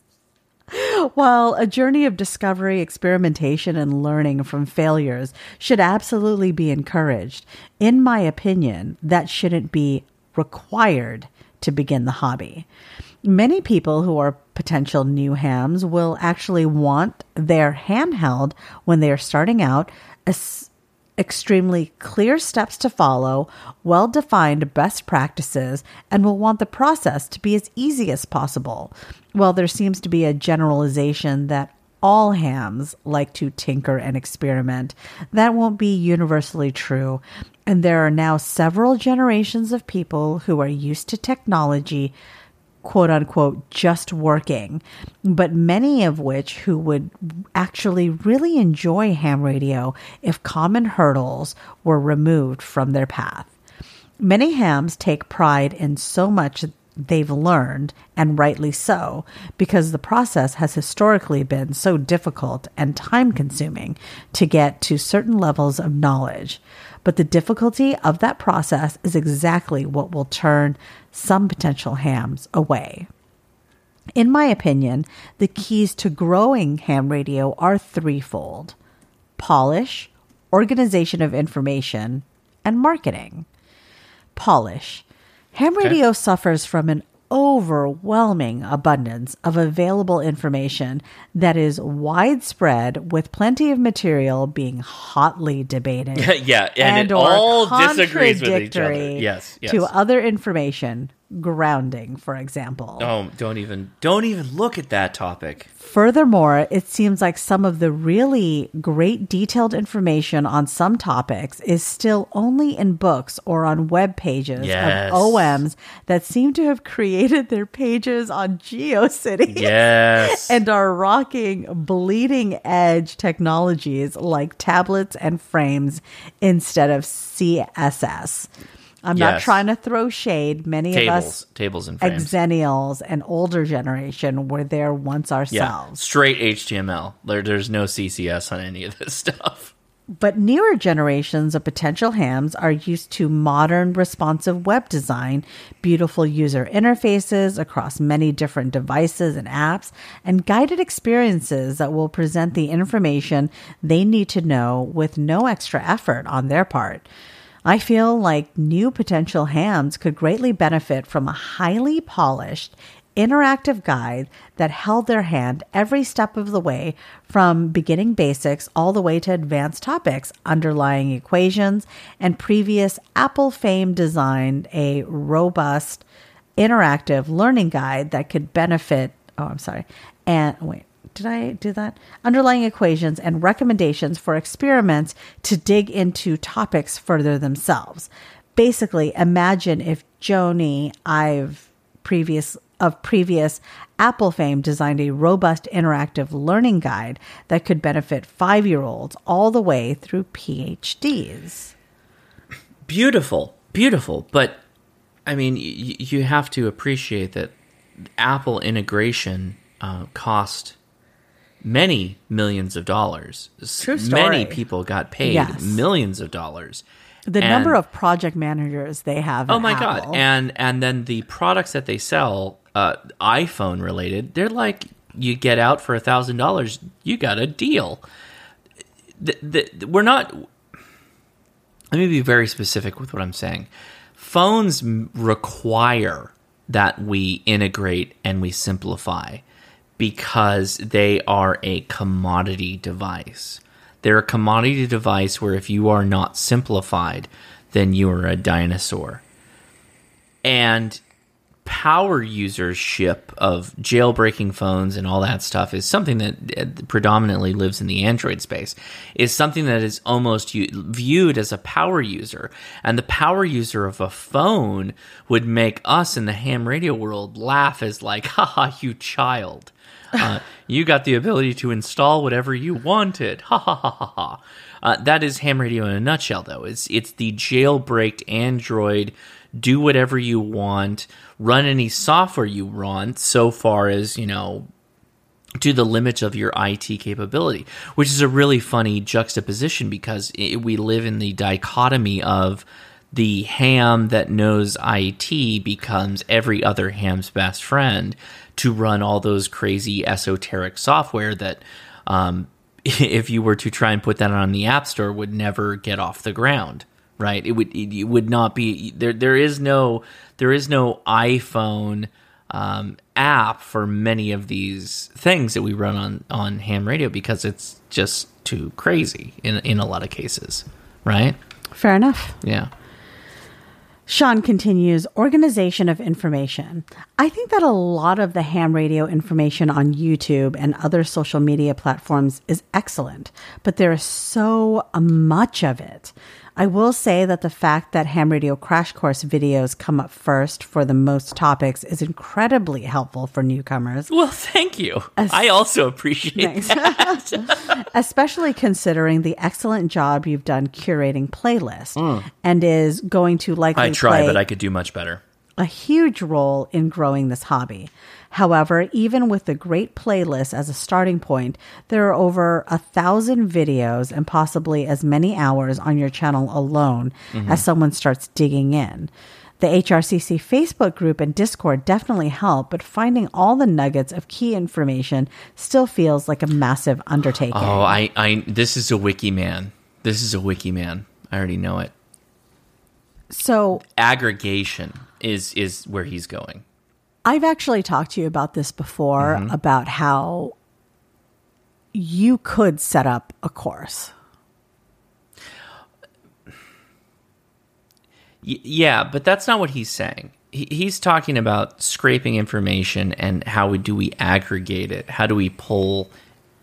How do we how do we make it more easy to search for things and find very specific value added hits? Well, let me continue. Okay, please. Sean says, "My pipe dream idea is an organized resource, responsive website, app, etc., contributed by top content creators, Yeah. industry professionals, and manufacturers Good slash luck. retailers who would help fund the site. Good luck. Respected engineers, legitimate subject matter experts, and knowledgeable, experienced hams, no gatekeepers allowed, all working in concert with a really talented UI and graphics design team with the goal of uh, presenting concise, accurate information, free of opinions, but in a way that has been zhuzhed up simple, clean design, really nice infographic, uh, graphics, animations, etc.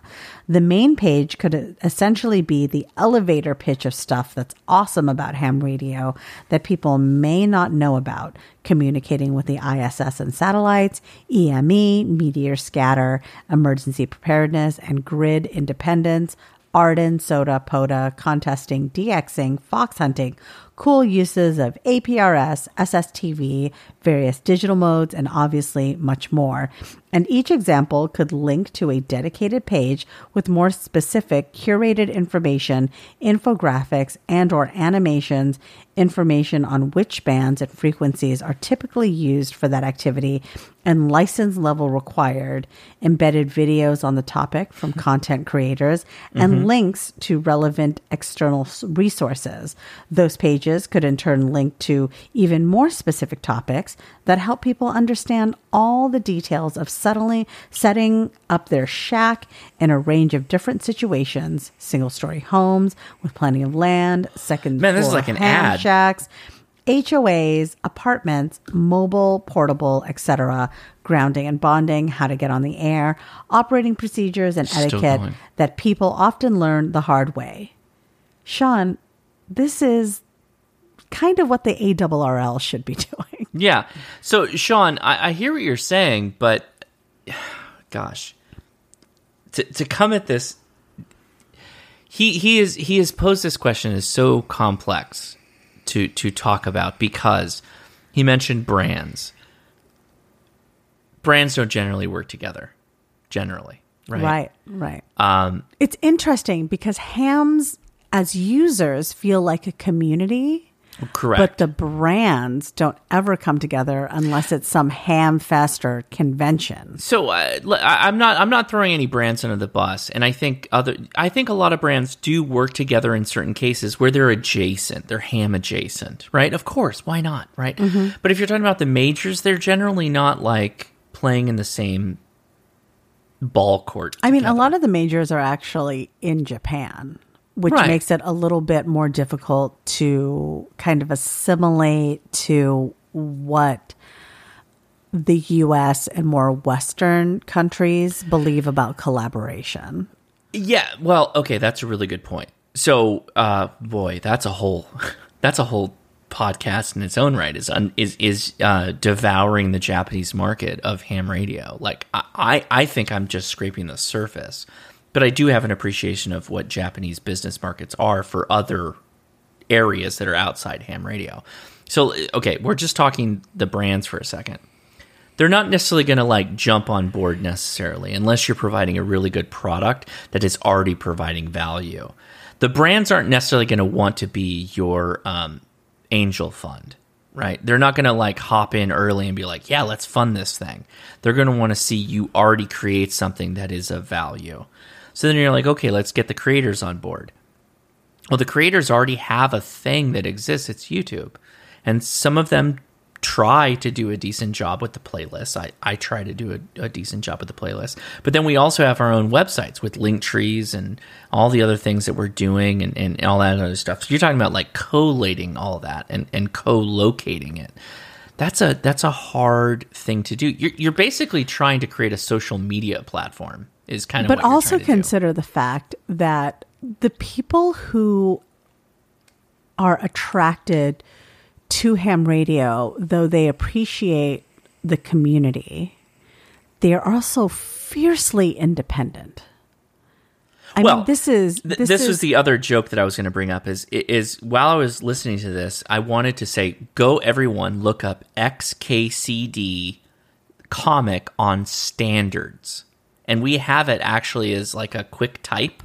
Mm-hmm. If you did an exclamation point and wrote standards on the Discord, our Discord, it would show this comic, and it's there are fourteen competing standards for mm-hmm. something in technology. And somebody says, we should create one standard where everybody's desires and beliefs are co located and all interfaces are appreciated and, and da, da, da, da, da, all objects within design is, is accounted for. And that would be great. And somebody goes, yeah, we should do that. And then it, the, the third panel is there are now 15 competing standards. because there's a joke in ham radio that if you had three hams in a county, there's two ham radio clubs yes. Because everybody is constantly in competition. The reason why iPhones draw the, the the capabilities that they have is because they're a major competitor in the space and they're driving this content whether it is the development of hardware or the development of applications and then selling those applications it's a one-stop shop for a home that you can buy one thing and then easily get to the answers that you want in your case, you're talking about the time and energy needed to co-locate all these GeoCity blogs that existed back in the day, bringing that information in and appreciating and respecting the the knowledge of the original creators. Right? How do you how do you pay for those people to say, "I want your data, give me your information"? Well, you know, you brought up something that I think might work when you said wiki. That's why that's why I said he's a wiki guy. Yeah. because at the end of the day the wiki is a okay what does a wiki do a wiki co-locates linking out and provides some information for keywords and hit points that you would you would catch and you're scraping information. Now, a wiki is not the same as scraping because scraping generally implies no holds barred. You're just pulling all this information in and showing it to people. It lacks curation. A wiki generally implies some level of curation where people go in and they say, "Oh no, this is really good for like a building a dipole," but you may not want to listen to them for an end-fed half wave kind of thing, right? That's the complexity when you start talking about curated versus non-curated scraping versus Right. controlled wiki. Yeah. I think it's a good idea, though. I think it's a good idea. I just think that adoption is difficult. Right. That's that's the hardest part in anything in ham radio. Well, Sean continues to describe his. He's his still vision. going. The top sections of the topic specific pages could be a high level description. Further down the page could be even more detailed. And by the end of the topic page, there could be relevant equations, links to white pages and publications on the topic. Yeah. Suggestions for experiments one could use to dive in further.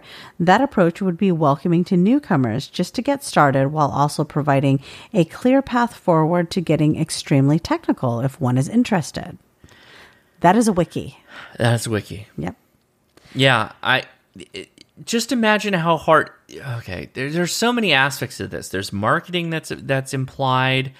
New hams. How do you market to new hams? How do you get new hams to find your website? You got to get it ranked on Google. How do you get it ranked on Google? Well, you got to get a lot of people to look at it, or you got to get a lot of keywords that rank, or you got to get a lot of creators that reference it and then say you should go look at this. Right? That it becomes a thing that becomes the Google of ham radio. That's very difficult. That's It's very true. hard. Very Yeah. hard. and not without many arguments.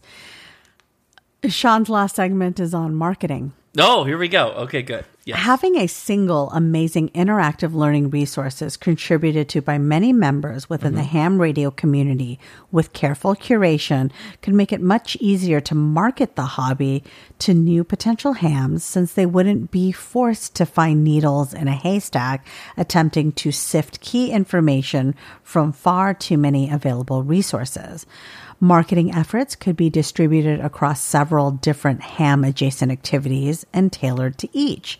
For example, emergency preparedness and grid independence for preppers and rural Great idea. residents. Great. SOTA and or APRS Yep. for hikers. Groups teaching wilderness skills and hiking retailers.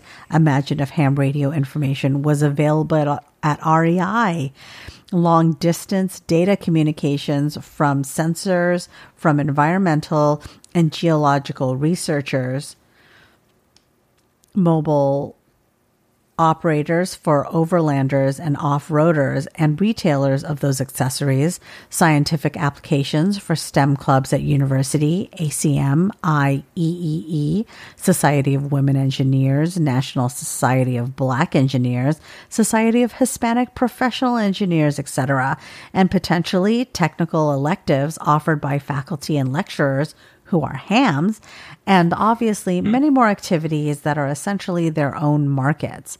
That would obviously need to be coupled with widespread efforts to normalize the hobby and get it in front of m- more of the public. Reality TV series, more Wow. celebrities He's a marketing embracing the manager. technologies, etc. But every effort could potentially help.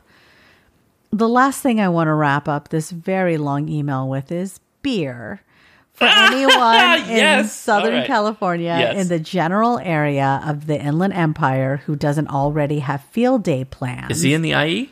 Is that what he said? sounds like it. Yeah. The Ham Radio Club I recently joined, Citrus Belt Amateur Radio Club. Good for you. The Citrus Belt is the IE through Anaheim, is is what I believe the Citrus Belt to be. And mm-hmm. Sean, you're going to have to correct me, but the IE has UC Riverside, which is my alma mater, who Woo woo. if anybody who has ever had cuties mandarin oranges, that was created at UC Riverside. oh. Yeah. Oh, there's there's a claim to fame right Yes. there. Yeah. Because cuties are pretty awesome. You ever The- hucked one of those things out of a moving vehicle at a Why would at I a house? ever do that? Pretty awesome. Why would Let me tell you. No, I'm just kidding. I'm, ever I'm kidding. I'm kidding. Yeah. I'm kidding. So the Citrus Belt Amateur Radio Club managed to arrange a new location for its field day event this year. Wait for it. Hangar 24 Brewery Smart. in Redlands. Smart. Man, do I love Redlands. I can't even tell you how did much I love Redlands. that you love Redlands. Yes. Really? Redlands is probably one of my favorite cities in the Inland Empire. Mm-hmm. It has all of this old charm, like old town charm. It has a downtown Was that the is town we really went through? Where we're like, how does this place exist? That's not No, Redlands, right? no, no. Okay. Redlands is actually kind of close to Loma Linda too, so it has Oh, its okay. own like medical area. Okay, so they got a little money coming in. They're making, Yeah. you know, they got some stuff going on. But Redlands, we that actually Darren, who you know has some of his music on Sonic your D. channel, Sonic D. He was the first one to take me out to Redlands, and we would go bar hopping out there. Mm-hmm. And uh, there were a couple of This is pre Josh. yes, it was in my very early So we call that the uh, BJ.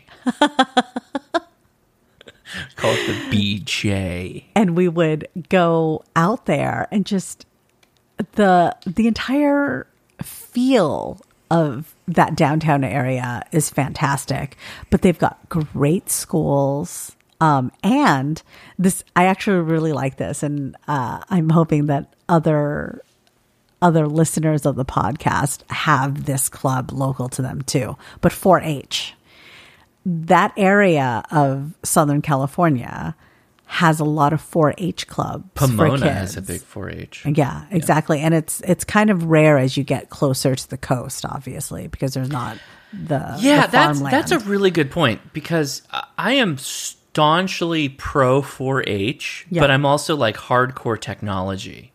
It's I- tough. Like, there's not really a. a Redlands is a good place for that. is it? Yeah, ah, very good. Okay, That like is Uh, that is somewhere if we were to leave this area. Oh my god, you're crazy. Redlands? Really? That's that's where we would go. You're I mean, getting if we further away from weather. You're just getting into hot. Just just all hot all the time. Redlands also has a very beautiful fall foliage Oh my god. because that's what we have. We have fall foliage. Yeah. We have spring. We have summer. Our trees are just so like We don't really have winter. they don't know what to do. They're like, it's slightly colder. Activate Let's the colors. colors. Okay, Yeah, good. exactly. Sean, uh, you had you have written a wonderfully complex email, and you have pulled out many completely accurate and true points. The question you have to ask is, how do you fund all of this? How do you get big brands on board? How Well, do you he get already thought that out. board? The- He was gonna the the brands would fund some of this. No, no, no, no, no. That's not. No, no, no, no. That's not what I said. Okay, No, I said, how do you get the brands on board? uh, fair enough. You don't walk up to a brand and say, "Hey, I want you to pay for this thing." you got to do better than that. You got to do better than that. And I know. I think he knows that. I think he knows that. Yeah. And also, you got to get the creators on board because the creators are already doing YouTube, and there's ads there, right? I mean, There, uh, so and we have this is- Patreon, and we have the other things that Yeah. support the the su- they support the particular mission of the creator directly. And ham radio is so varied that every course. creator has a, an area of ham radio that they are really interested in. Yeah, and and I think that what your belief is is that you will create this shell, and that it, it's it, this is not the And field will of dreams. user populate. This is not the field of dreams. If you create it, they won't necessarily come. well, they don't need to come, to Josh. They don't need to come. Well, no, he wasn't talking about scraping though. He was making a, it doesn't even need to be, but the wiki is also user populated. It doesn't need to be the content creator. No, but that's- it could be hams who want to contribute to this database, and they don't have to be YouTube creators. Yeah, but then you, then you run into another problem. If the other problem is people are taking other people's blogs, blogs are like YouTube videos. There are ads attached. but you would link out to them. It would be references. if it's Whoever, a link out specifically, sure. but that's how Wikipedia works. Somebody then- paraphrases and then they link out with a reference. But then we run back to another problem. Google is already doing this aggregation for you, and people are but it's already not doing. curated. it doesn't matter. I can curate with my searches.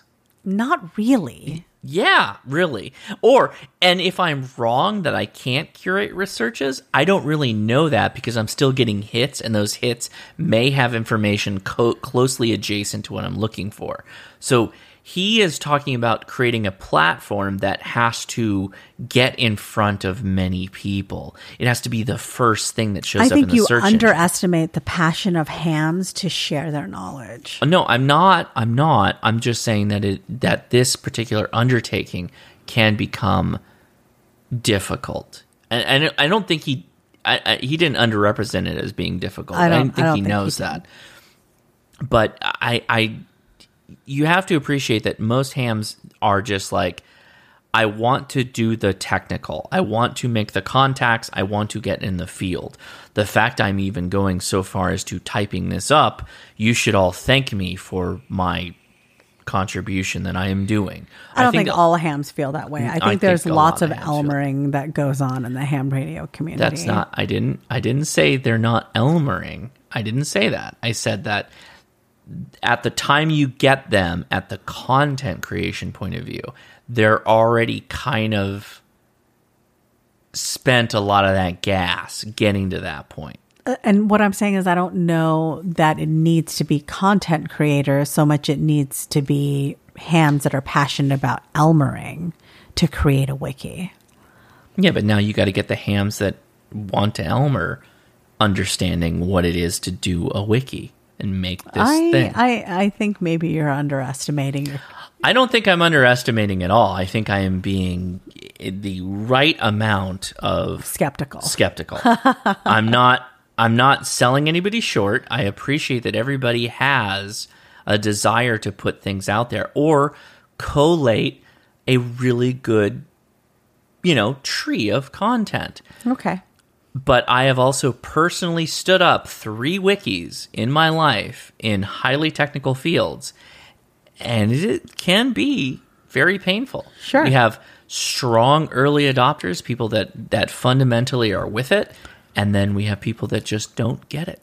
you end up getting these sections where it's like this is a point of of uh, disagreement and then you- Dot, dot, the dot. grounding section some people believe this other people believe this Yeah. yeah I'm doing the best I can uh, because I'm trying to be objective, you know, Yeah. th- that kind of stuff. Yeah.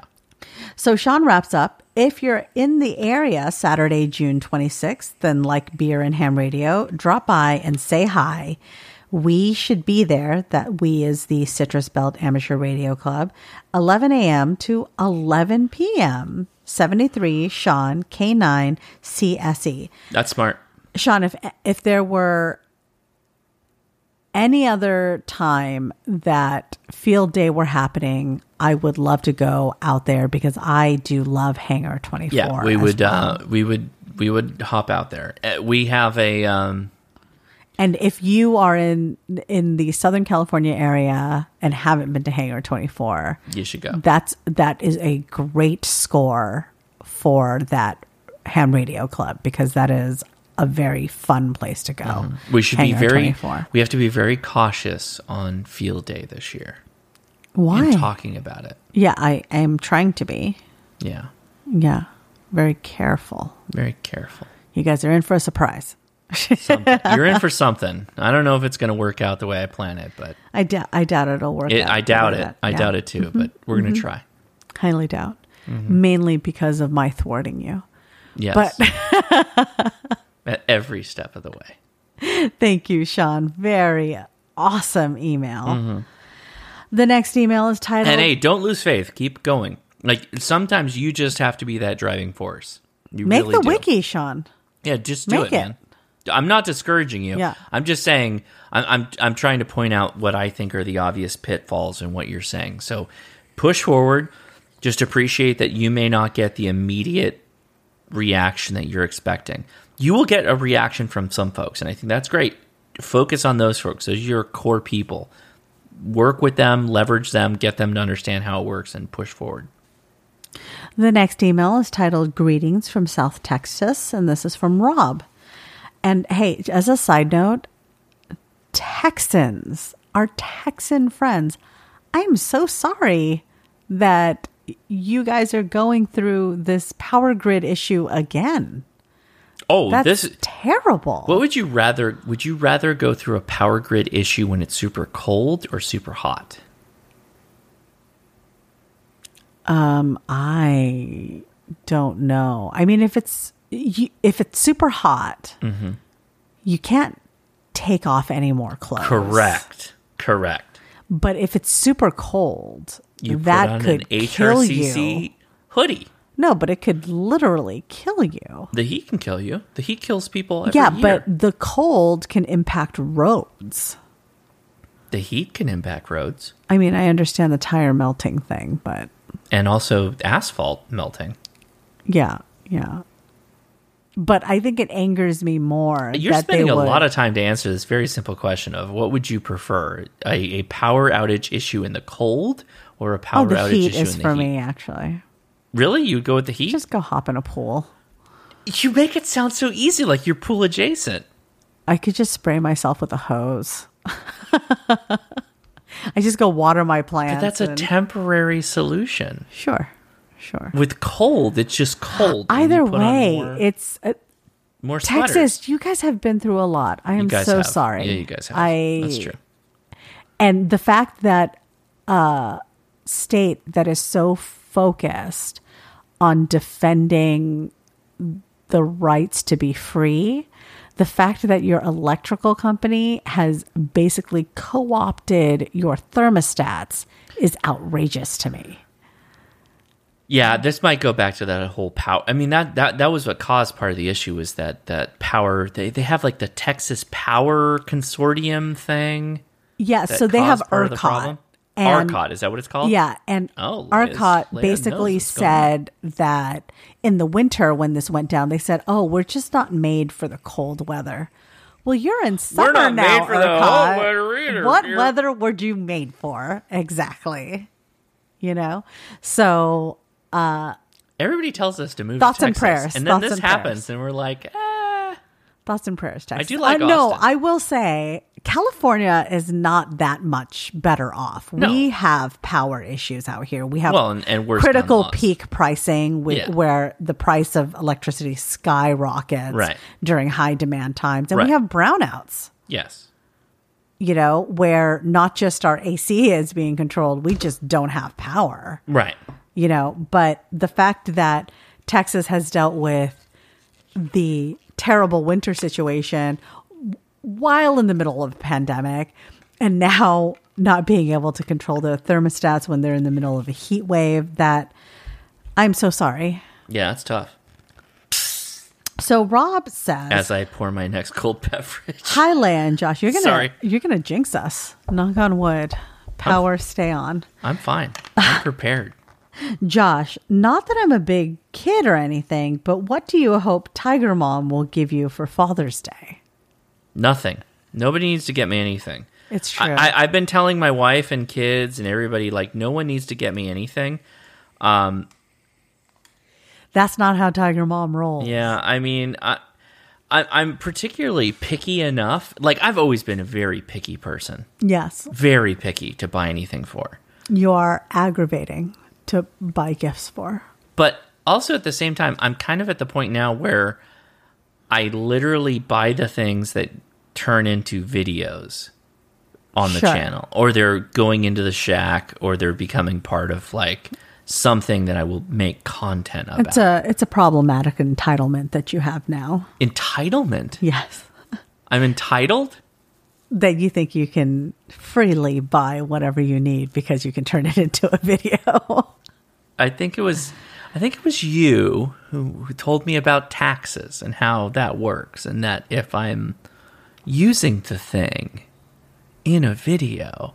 yeah, but you've still spent the money. Yeah, well, I mean, of course, one must spend.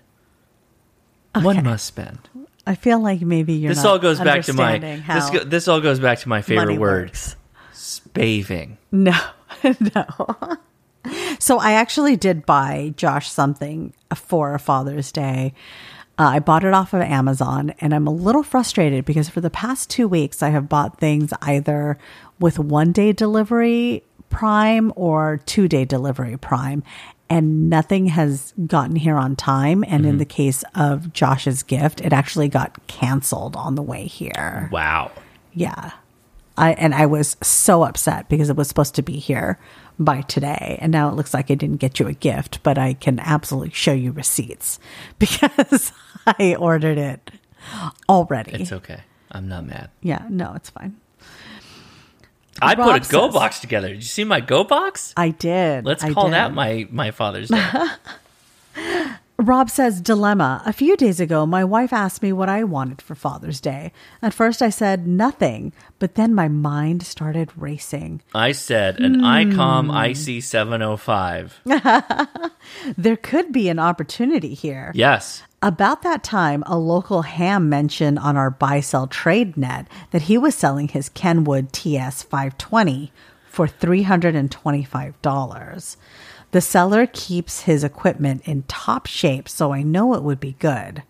Hmm, maybe this is not a coincidence. And I- I'm going to take a quick detour because Rob sent another email, a follow up, um, about the Kenwood uh, TS 520 Father's Day present. It turns out his youngest son wanted to go shopping with him and buy him the radio, and it ruined his plans. That's why his wife was disappointed. But another way to look at it, my buying it, he bought it. Surprise, surprise Good. saved us a six hour drive to the nearest the nearest ham radio outlet. I've been saving up for an HF rig, Rob says, thinking Yaesu FT891 or ICOM 7300. Plus, I have two sons getting married within the next five months, so the smart play would be to wait until after the weddings to move on to a radio if I have any money left. I guess mm-hmm. it would be more expensive if I, if I had two daughters getting married. Oh, that's true. Well, actually, nowadays, I don't know that it matters that much. Yeah, we paid for our own wedding. yeah. And and I actually I I said that to my friend recently and she was like, "You paid for your own wedding?" We we split it, but my husband's family was you know less affluent so it fell on my family to pay for more of it and i was like what are you talking about why didn't you pay for your own wedding Yeah. I, you know what? That's that's a really interesting point. Like, we didn't ask anybody for any money for a wedding. We just paid for it. oh that's because i'm a control freak Oh, yes. people offered parents offered money but i said no Because now you don't have hand. yes You can make no choices. Yeah. And I mean, I obviously did take into account everybody's suggestions, mm-hmm. but I wanted, But then at the end, I said, "Screw you! I'm going my way." in the end, I did. Right. There- well, we did. Well, no, we Yeah, were very traditional. respectful. I we were very respectful. we made uh, we made sure everybody was happy, but I didn't ever want to be in the position where I felt like I had to do something Mm-hmm. And- versus it was my and that's how I got to play my wild uh, open bar card. yes. The open bar card. Still, I think the best decision, I I know you think and that. also I don't the think- worst decision. I don't think I would have been groped on my wedding day by somebody yeah, other there than there the was plenty of people. There was plenty of people who outed themselves as bad friends at our wedding that Yeah. that then we don't talk to, and then there was plenty of people who are amazing family members who did not know the joy of an open bar with a blender, Yes, daiquiris abound. daiquiris, and margaritas for all the mothers, which was fantastic. Versus just Remy Martin and Sprite, which is what they knew before. I or was Henny. not aware that people still now expected parents to cover weddings. I guess it depends on how young you are. I mean, we That's got true. married. We, we were older true. when we got married. Yeah, that's true. You know that we we were already established in our careers when we got married. But I mean, parents now are expected to pay for a lot of things. I don't, I don't want to pay for our children's anything. what college. And I'll I'll give him college. I'll give him college, but I'm not paying for a wedding. No, no. Well, I mean, I think I'd pass down You would. a ring. oh, okay, that's fine. Wait, which ring? What are you talking about? I would pass down probably my engagement ring, and I have another. Two. You would. Is that how that works? The the wedding ring passes down from the groom's mother to the betrothed. There's usually like an heirloom that is passed down. What? So I think I would pass down my engagement ring. I've got some classic Zippo lighters that would be great what? to wear uh, with a with a, a dress. And know? I actually have a diamond ring that my parents gave me um, when I was like in my early 20s. Mm-hmm. And I feel like they gave it to me as a benchmark. Like, don't accept a ring smaller than this. Interesting. Okay. All right. and so I do have a ring for each boy, if that makes sense. And then theoretically, other like grandparents usually actually pass it on to uh, grandchildren for in terms of heirlooms. Sure. Okay. But, anyways, These the- are all uh, things you've said. th- there is a very traditional way to pay for weddings, and it is like bride's family pays for the wedding and groom's family pays for rehearsal. This is all. Yeah, it's all foreign to you. Yeah, this is all. You're like. I'm gonna need to get some money right now. okay. I've got to really save this up for the rehearsal dinner. Anyway, the I main just want to get them through college. That's all I care about. Don't What about- worry about the that. fair enough. You just got to set that expectation right up front. I I don't know, man. This is this is a lot to hit me right now. This is just a lot. We are pretty tipsy, I think. The vodka club soda has definitely hit harder than than beer. Okay. Sure. Mm-hmm. Sure. So, Rob continues. Anyway, the main cons are that I have two left thumbs when it comes to electronics, so I would be more comfortable buying newer rigs. Plus, I watched a few videos about turning a 520, uh, and it's like they're speaking a different language. Pros, I would learn a whole lot about radios. It's in great shape. It's a classic that many hams got started with, and it's $325. I thought they already bought it. No. This is uh, he's he's following up about his uh I interjected his follow up about the 520. Did he buy it or not? He did buy it. Oh, okay. As I read this, I can hear Josh in the background saying, "Buy it, buy it, buy it." So I just bought it. I got confirmation when I opened the door to the guy's ham shack tonight and immediately saw a Kenwood TS 590, an ICOM 7200, and a Baofeng. I thought of you guys.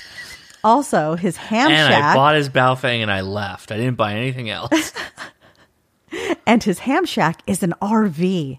This is my dream. Stick the ham shack in an RV. Oh, oh, stick my ham shack Yes. in an RV and get it out of that. Okay, okay. that is your dream. Yes, that is your dream. Leia would like it because it's the tidiest ham shack I've ever seen. His radios and meters are very neatly stacked in two different workstations. Josh would love it because there are radios galore and his antenna setup is incredible. You guys ought to buy an RV, paint ham radio crash course on it, and drive it around the country to all your favorite ranches and parks. You might even have room for Ben and Edison. Nope. Not Af- after all the radios. After I bought it, I went back to my wife. I said, Remember when you asked a few days ago what you could give me for Father's Day?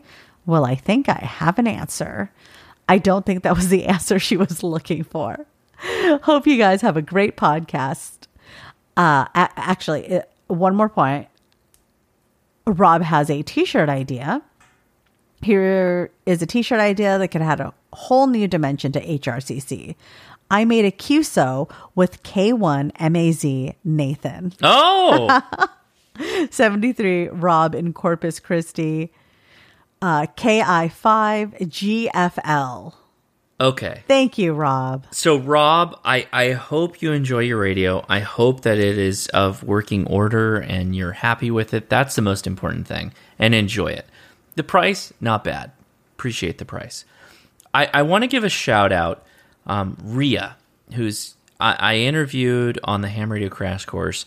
She has her own channel now.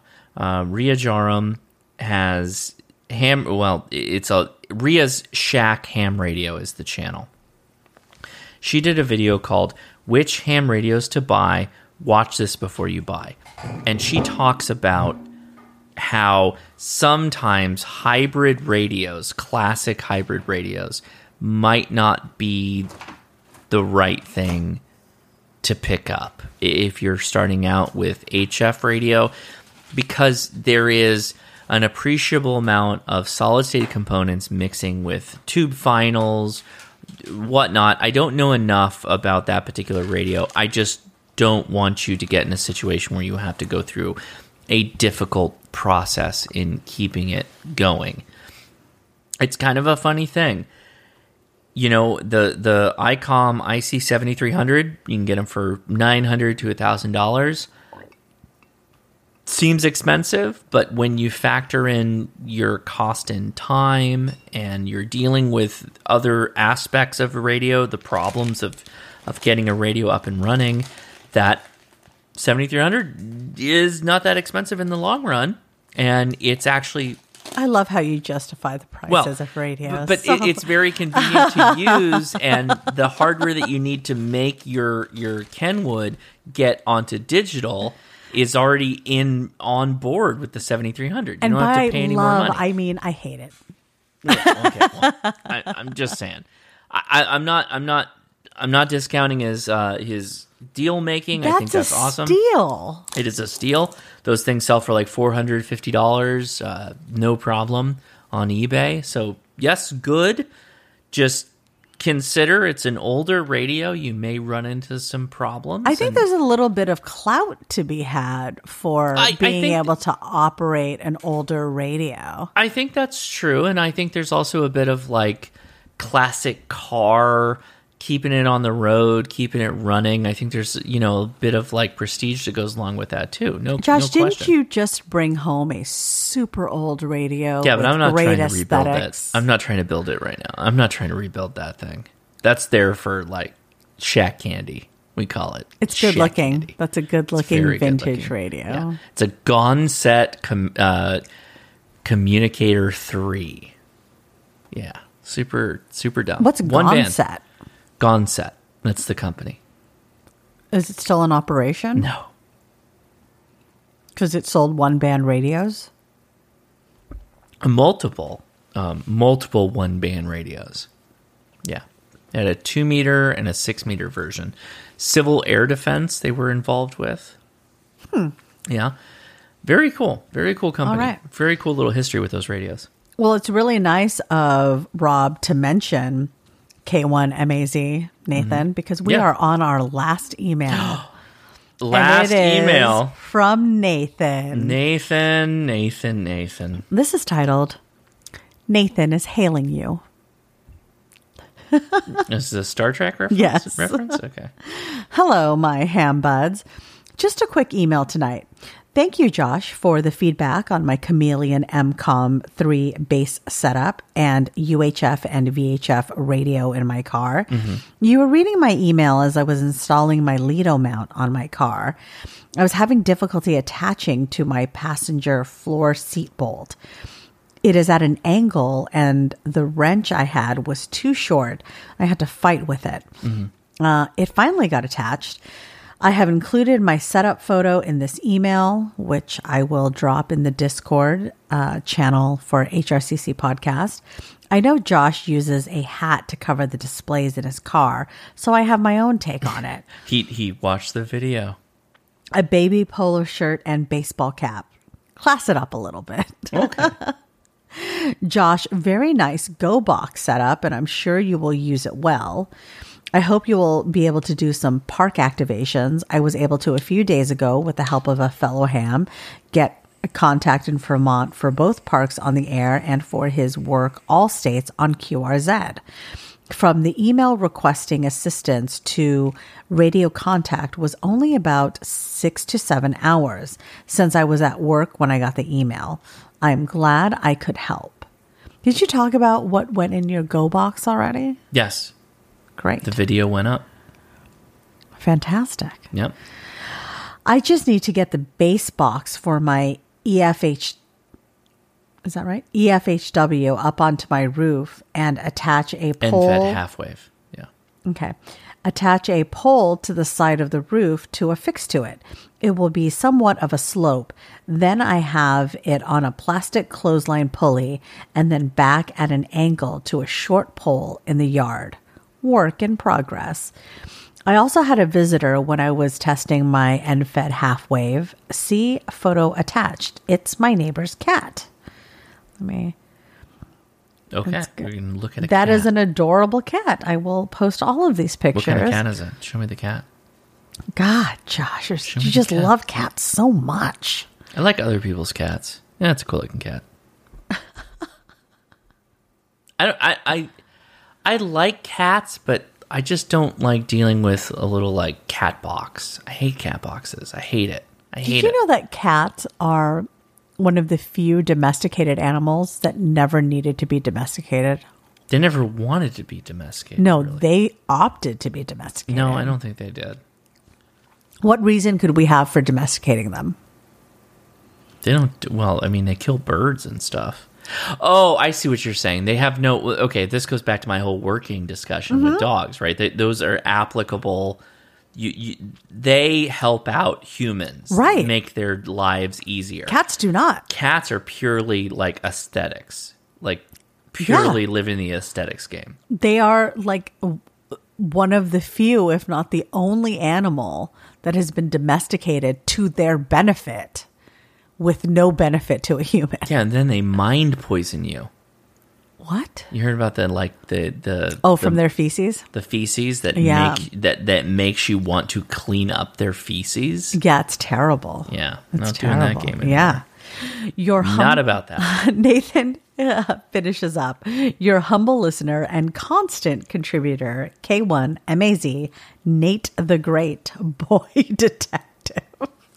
Nate the Great snatching the last email. I think Well done, like- Nathan. We should probably like have A some tally kind of board. running ta- like Tally tally. board to last. It's got to be like three now, right? It's more than three at this point. yeah. Because I think he, I think he lost it one week. Did he lose it one week, or has he been holding it?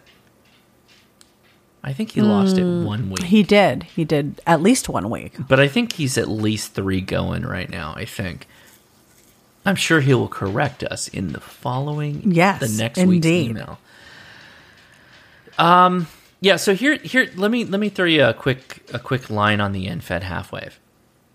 I know there are many people who give you all the lines of like, oh, it's a sloper, it's an inverted V, it's an inverted this, or a doing that, or a doing this, or the otherwise. Here's my argument. What if, like, if you could only get the control box, you know, 15 feet above your roof line, that's the control box.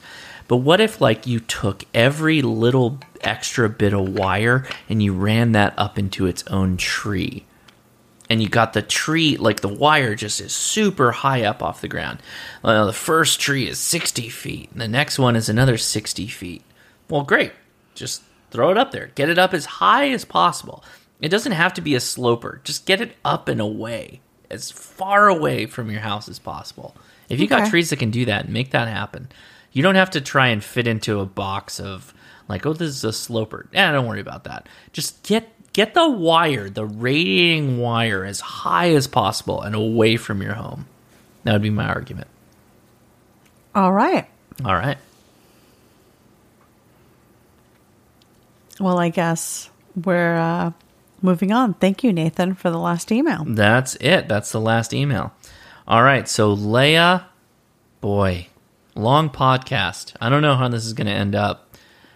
It's time. I'm pretty tipsy. it's time for Leia's journey mm-hmm. into the general license. Is that what we're calling it now? I, I think it's a journey. I think it's a journey. What would you call it? A foray? I'll just start the test. Okay. Thank you. I'm on question 18 of 35. Which of the following antenna types will be most effective as a near vertical incidence skywave Yes. in this NVIS, yes. in this Okay. Antenna for short skip communications on 40 meters during the day?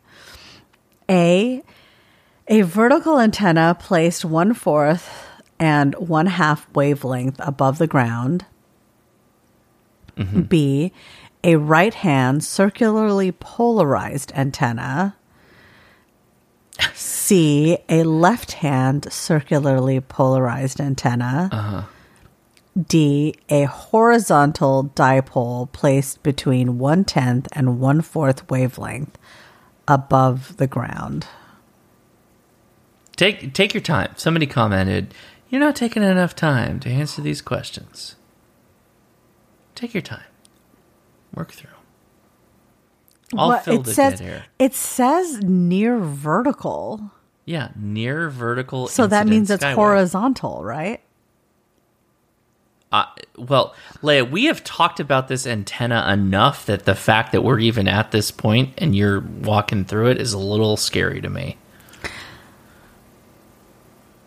I'm so sorry to disappoint you. I- The we- only thing I can think is that about- Dark put a a meme picture in the Discord that had NVIS with InSync under it as a short thing. Yeah, yeah, yeah. And then there was the DX. Yeah. So how would you do short? If what does short mean? How how does NVIS work? NVIS. How does it work? We've talked about this so many times. Have we really? Yes, so many times. yes, Like on the podcast or in on your the podcast. in your live also, I just wake up and I'm screaming it like I wake up from a cold sweat like sleep and like my wife needs to know this. It's very important.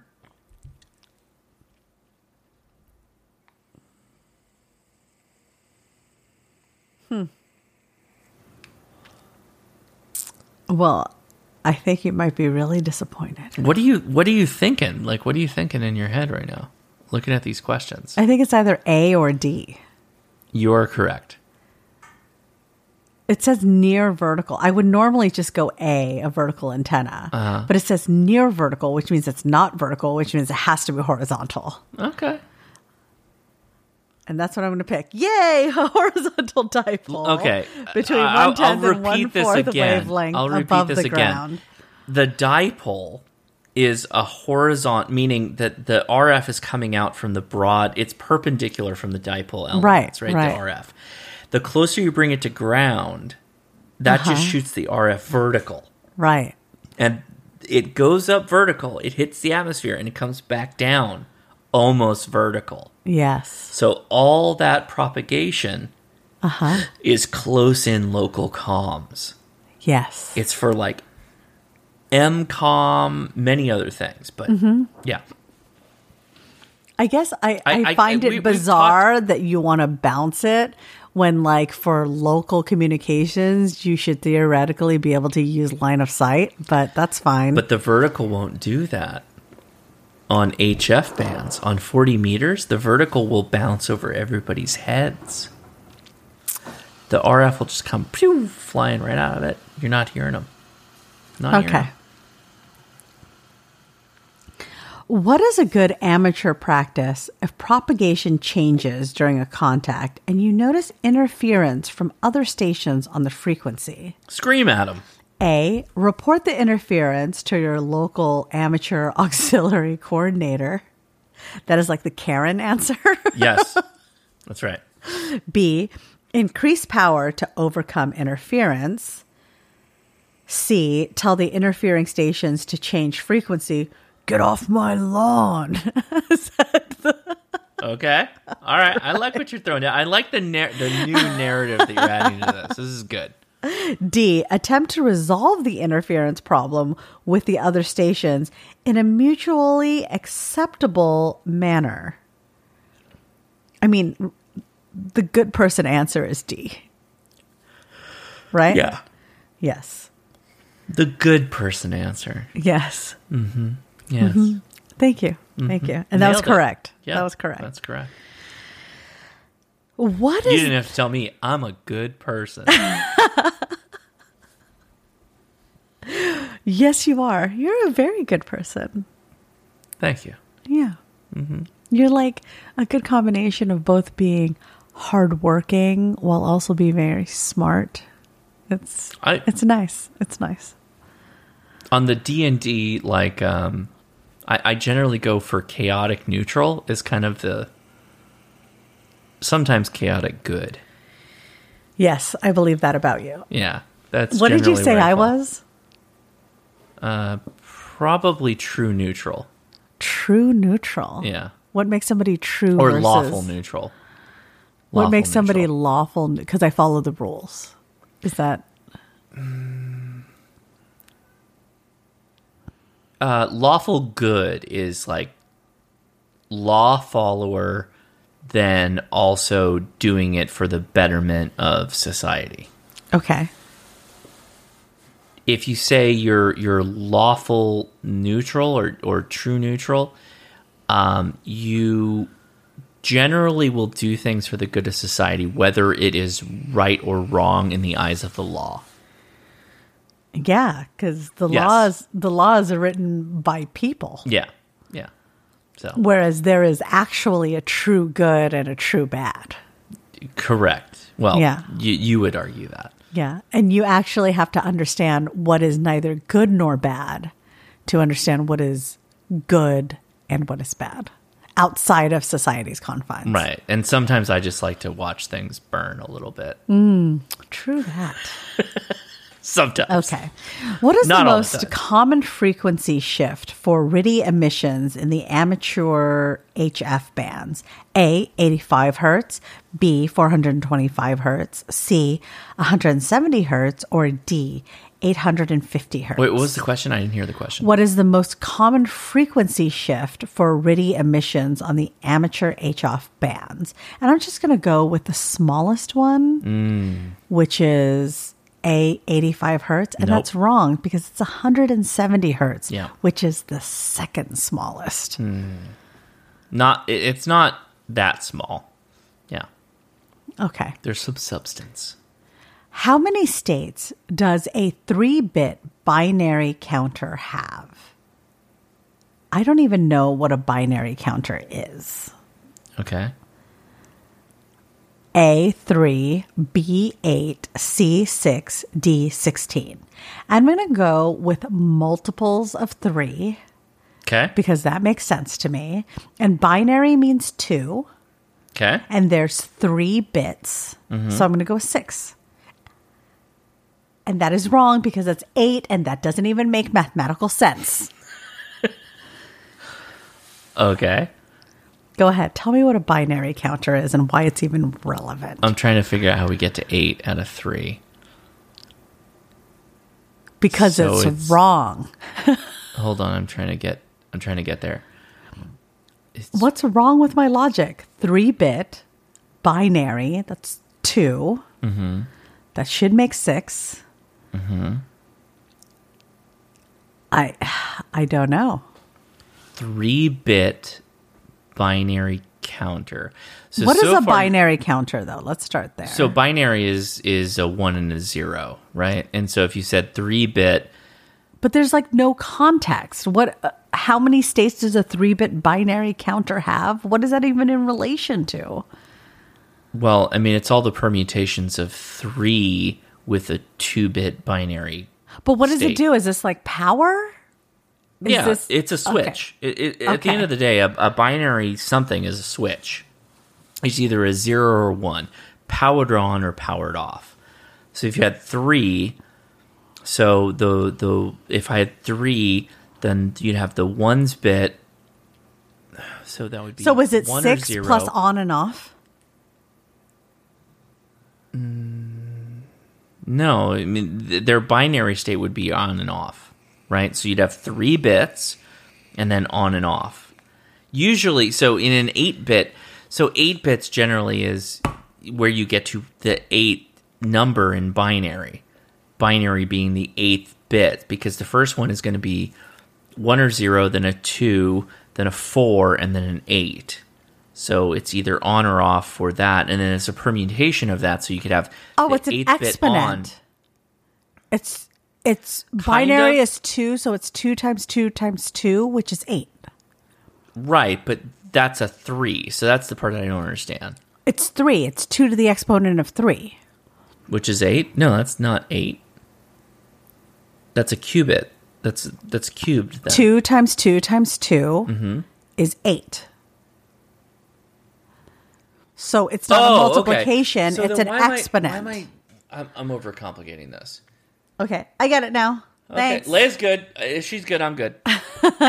Moving on. I, I can tell you binary what the number would be, but the eighth, the but the, the, the four bits, the bits are apparently the exponent. right? so if, if, I had were, four numbers, the fourth bit would be eight.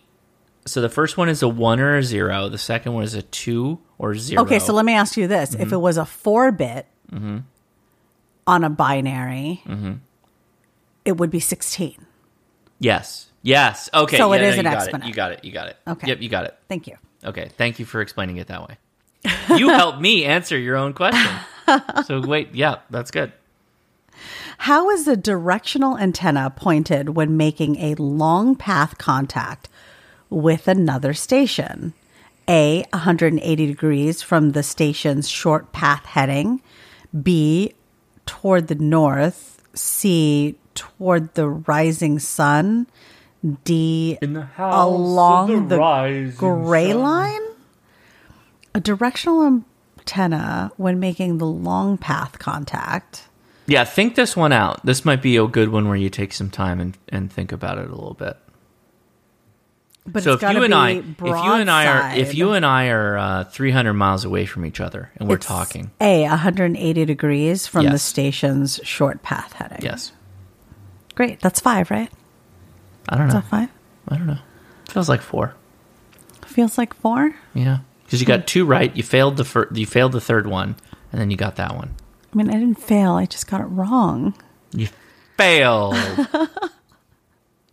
What is the interaction between high standing wave ratio, SWR, and transmission line loss? yes, good question. A, high SWR makes it difficult to measure transition uh, transmission line loss.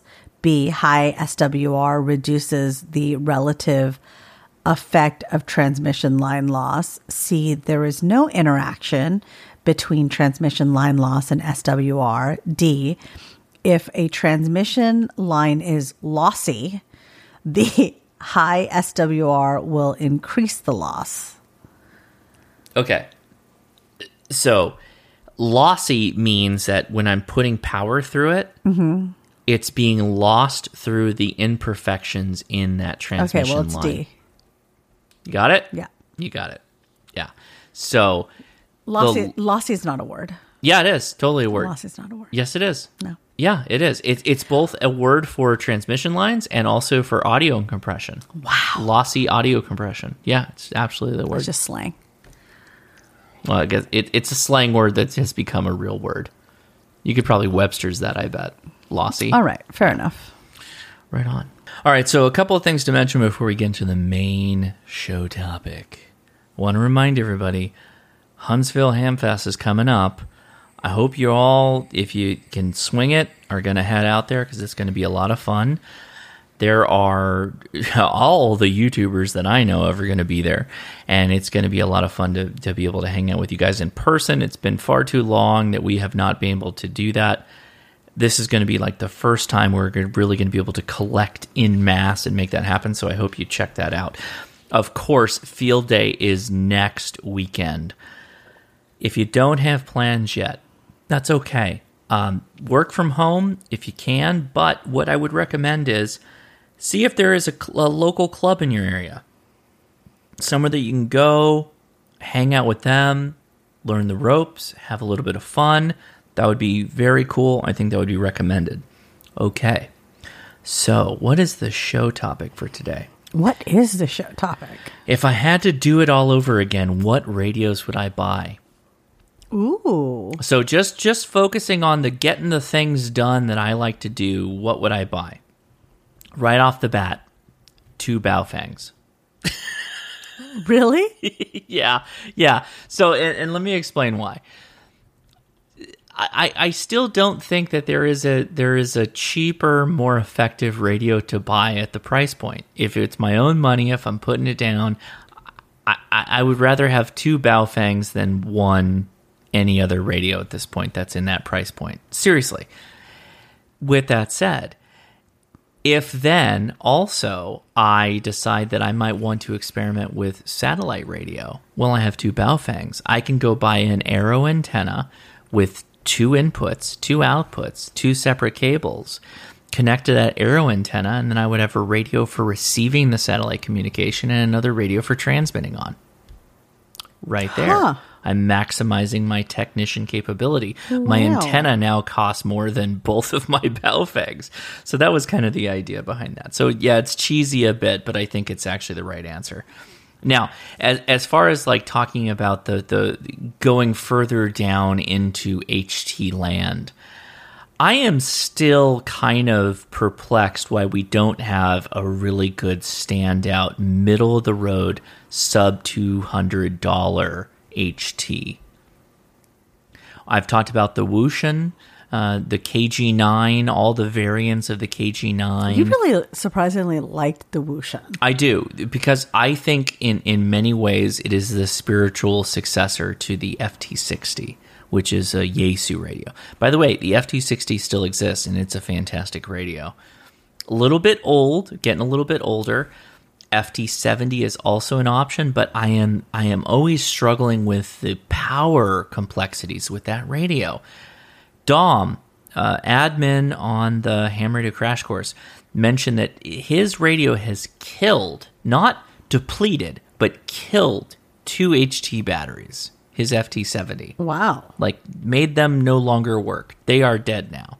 That is tough for me to to support completely, and I, I, it, it bums me out because I think it's a good radio, but but yeah, on the high end of it, you know, we we've lost the the Kenwood D74. It may come back in the future, but the FT3DR is still a fantastic radio. And if I was if I was going down deep in the in the HT rabbit hole again, doing this all over again, the FT3 would be the solid choice. I absolutely love that radio.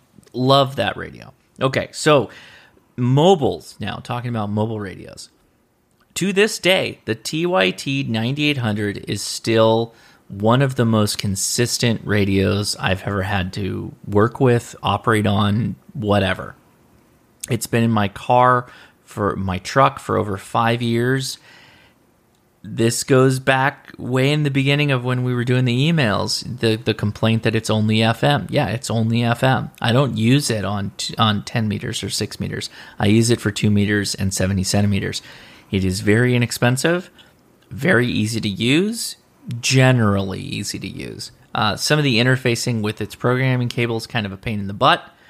Price wise, though, you are not any really that much further away from my second pick, and I would basically make them almost equal. The ICOM 2730A. ICOM 2730A is a fantastic mobile radio. Very moderately priced for what you get. It is a simple 2 meter, 70 centimeter radio. Very easy to use. It's just straight up a, a two, uh, 2 meter, 70 centimeter radio now than to throw on what my kind of favorite is in this space of mobile radios. It's the FTM 400. The Yaesu FTM 400 is a fantastic mobile radio. Hmm. It is APRS right out of the box. It just works. You can turn on wideband receive on it, and you get tons of wideband receive capability. Won't transmit outside of the ham bands, but that's okay. Um, you can maybe modify it. I don't know. I haven't done that to mine. But also a very solid radio. Lots of fun to use. I think very straightforward to use. I've never had to crack open the uh, instruction manual on that radio once since I've owned it. So that's that's high praise for me. I will give the honorable mention to the Kenwood TMD710GA, which is their mobile radio that also does APRS. I am a very strong APRS guy. I love APRS. I think it is possibly my favorite VHF UHF mode of operation. So that's why I rank it so highly. Um, with that said, the Kenwood obviously going through some trouble with their supply and manufacture. You're not necessarily going to be able to pick up many Kenwoods these days, so that makes it a little bit difficult. Okay, so now we're moving into HF. Oh man, that's a lot of radios that you would buy. No, I, I, was giving options. I was giving more expensive options, cheaper options. I, I think I think I've given an appreciable amount of options. HF. By the way, when we're talking about antennas, I, I didn't mention antennas. I'll go back really quickly. The Baofeng, I mentioned the Arrow antenna, but you should get yourself a Signal stuff. Signal Stick, the link is in the description. On a mobile, I am kind of a diamond guy. I use the diamond mounts, diamond antennas relatively inexpensive. You'll be out the door for under $100, I think, depending on what you get if you go to ham radio outlet. Uh, okay. HF. I'm kind of getting to the point where I would say one of two things. If you have a pretty decent budget, I would say ICOM 7300. That would be my starting point. I don't think I'm surprising anybody by that. If you're unsure if you're going to like HF, I think the answer is the Xiegu G90. Huh. The reason Really? why the reason why I say the Xiegu G90 is you get 20 watts output, which is at least 10 watts above every other QRP radio. And you get all the features you'd want in an HF radio that makes getting on HF easy, particularly when you're starting out. The uh, the the spectrum display for your SWR, the SWR display with the sweep, all that stuff is very very valuable. It has a very good tuner in it. You get 20 watts, which uh, appreciate 20 watts is much less than 100 watts. I get that, but I don't think you're completely outgunned that you won't make contacts if you were QRP only. So 5 watts QRP only is one S unit under 20 watts output, which I think is is an appreciable amount of power. With that said, if you did go with the 7300, which I suggest you do, or you went with the G90, and then ultimately went from the G90, you said, Yep, this HF stuff is for me. I really enjoy it. And you upgraded from the G90 into a 7300 or maybe a Yaesu 991. I don't know. The great news is that G90 is, is a portable, capable radio right out of the box. And you can go in a woods with You it. You could go in a woods with it. you could take that for POTA. You could take that for SOTA. You could take that for whatever you're going to do. And that would be your portable radio. And arguably, I think you will be better off with a G90 in the field than a QRP radio in the field. I think you'll be a little bit more immune to some of the chaos of the antennas that you can put up that are not fantastic for many situations. But those are my thoughts. Otherwise, otherwise, completely otherwise, big shout out to the DX Commander. Get yourself a DX Commander Classic antenna. That I think would be the perfect match with a 7300 in almost all cases. I think that barring hardcore HOA restrictions, I think you could probably get away with a nice DX Commander Classic setup in the backyard or wherever. Uh, run the coax to your your station. I think you'd benefit from that greatly. So those those are my picks. I I know that I probably missed some things. If if you if you're a dyed in the wool Morse code operator, well then that's a different set of solutions. There there are there are so many other radios that I love deeply, but if if you were asking me if I were to start this over again and I I didn't have a lot of time under my belt, I just wanted to get up and running, those would be the the radios I would buy. That would be it. What do you think? I don't think you should buy any more radios. I already own all these radios. Uh, yeah, it's great. it's it's good. I got it all. Fantastic. Okay. Well, we, we thank you all for listening to the podcast. We have a lot of fun making it. And the fact you listen and send us your feedback means a lot to us. And again, that feedback you can send us at leia at hamtactical.com. You can check out the show notes for any of the links we mentioned during the show, including the Amazon A Store, which, if you buy anything on there, we are Amazon affiliates. And so any purchases you make, including things completely unrelated to ham radio, we do get a bit of the cut on. And so we, we do appreciate that. But we I did include my curated list for the ham radio go box. So if you're interested in doing something like that, those links are there. So check it out. Tell me your thoughts. And yeah, I, I just want to say a big thank you again to everybody. We really do appreciate you listening. And uh, yeah, I'll be streaming here tomorrow by the time you listen to this. So with that said, 73. 73.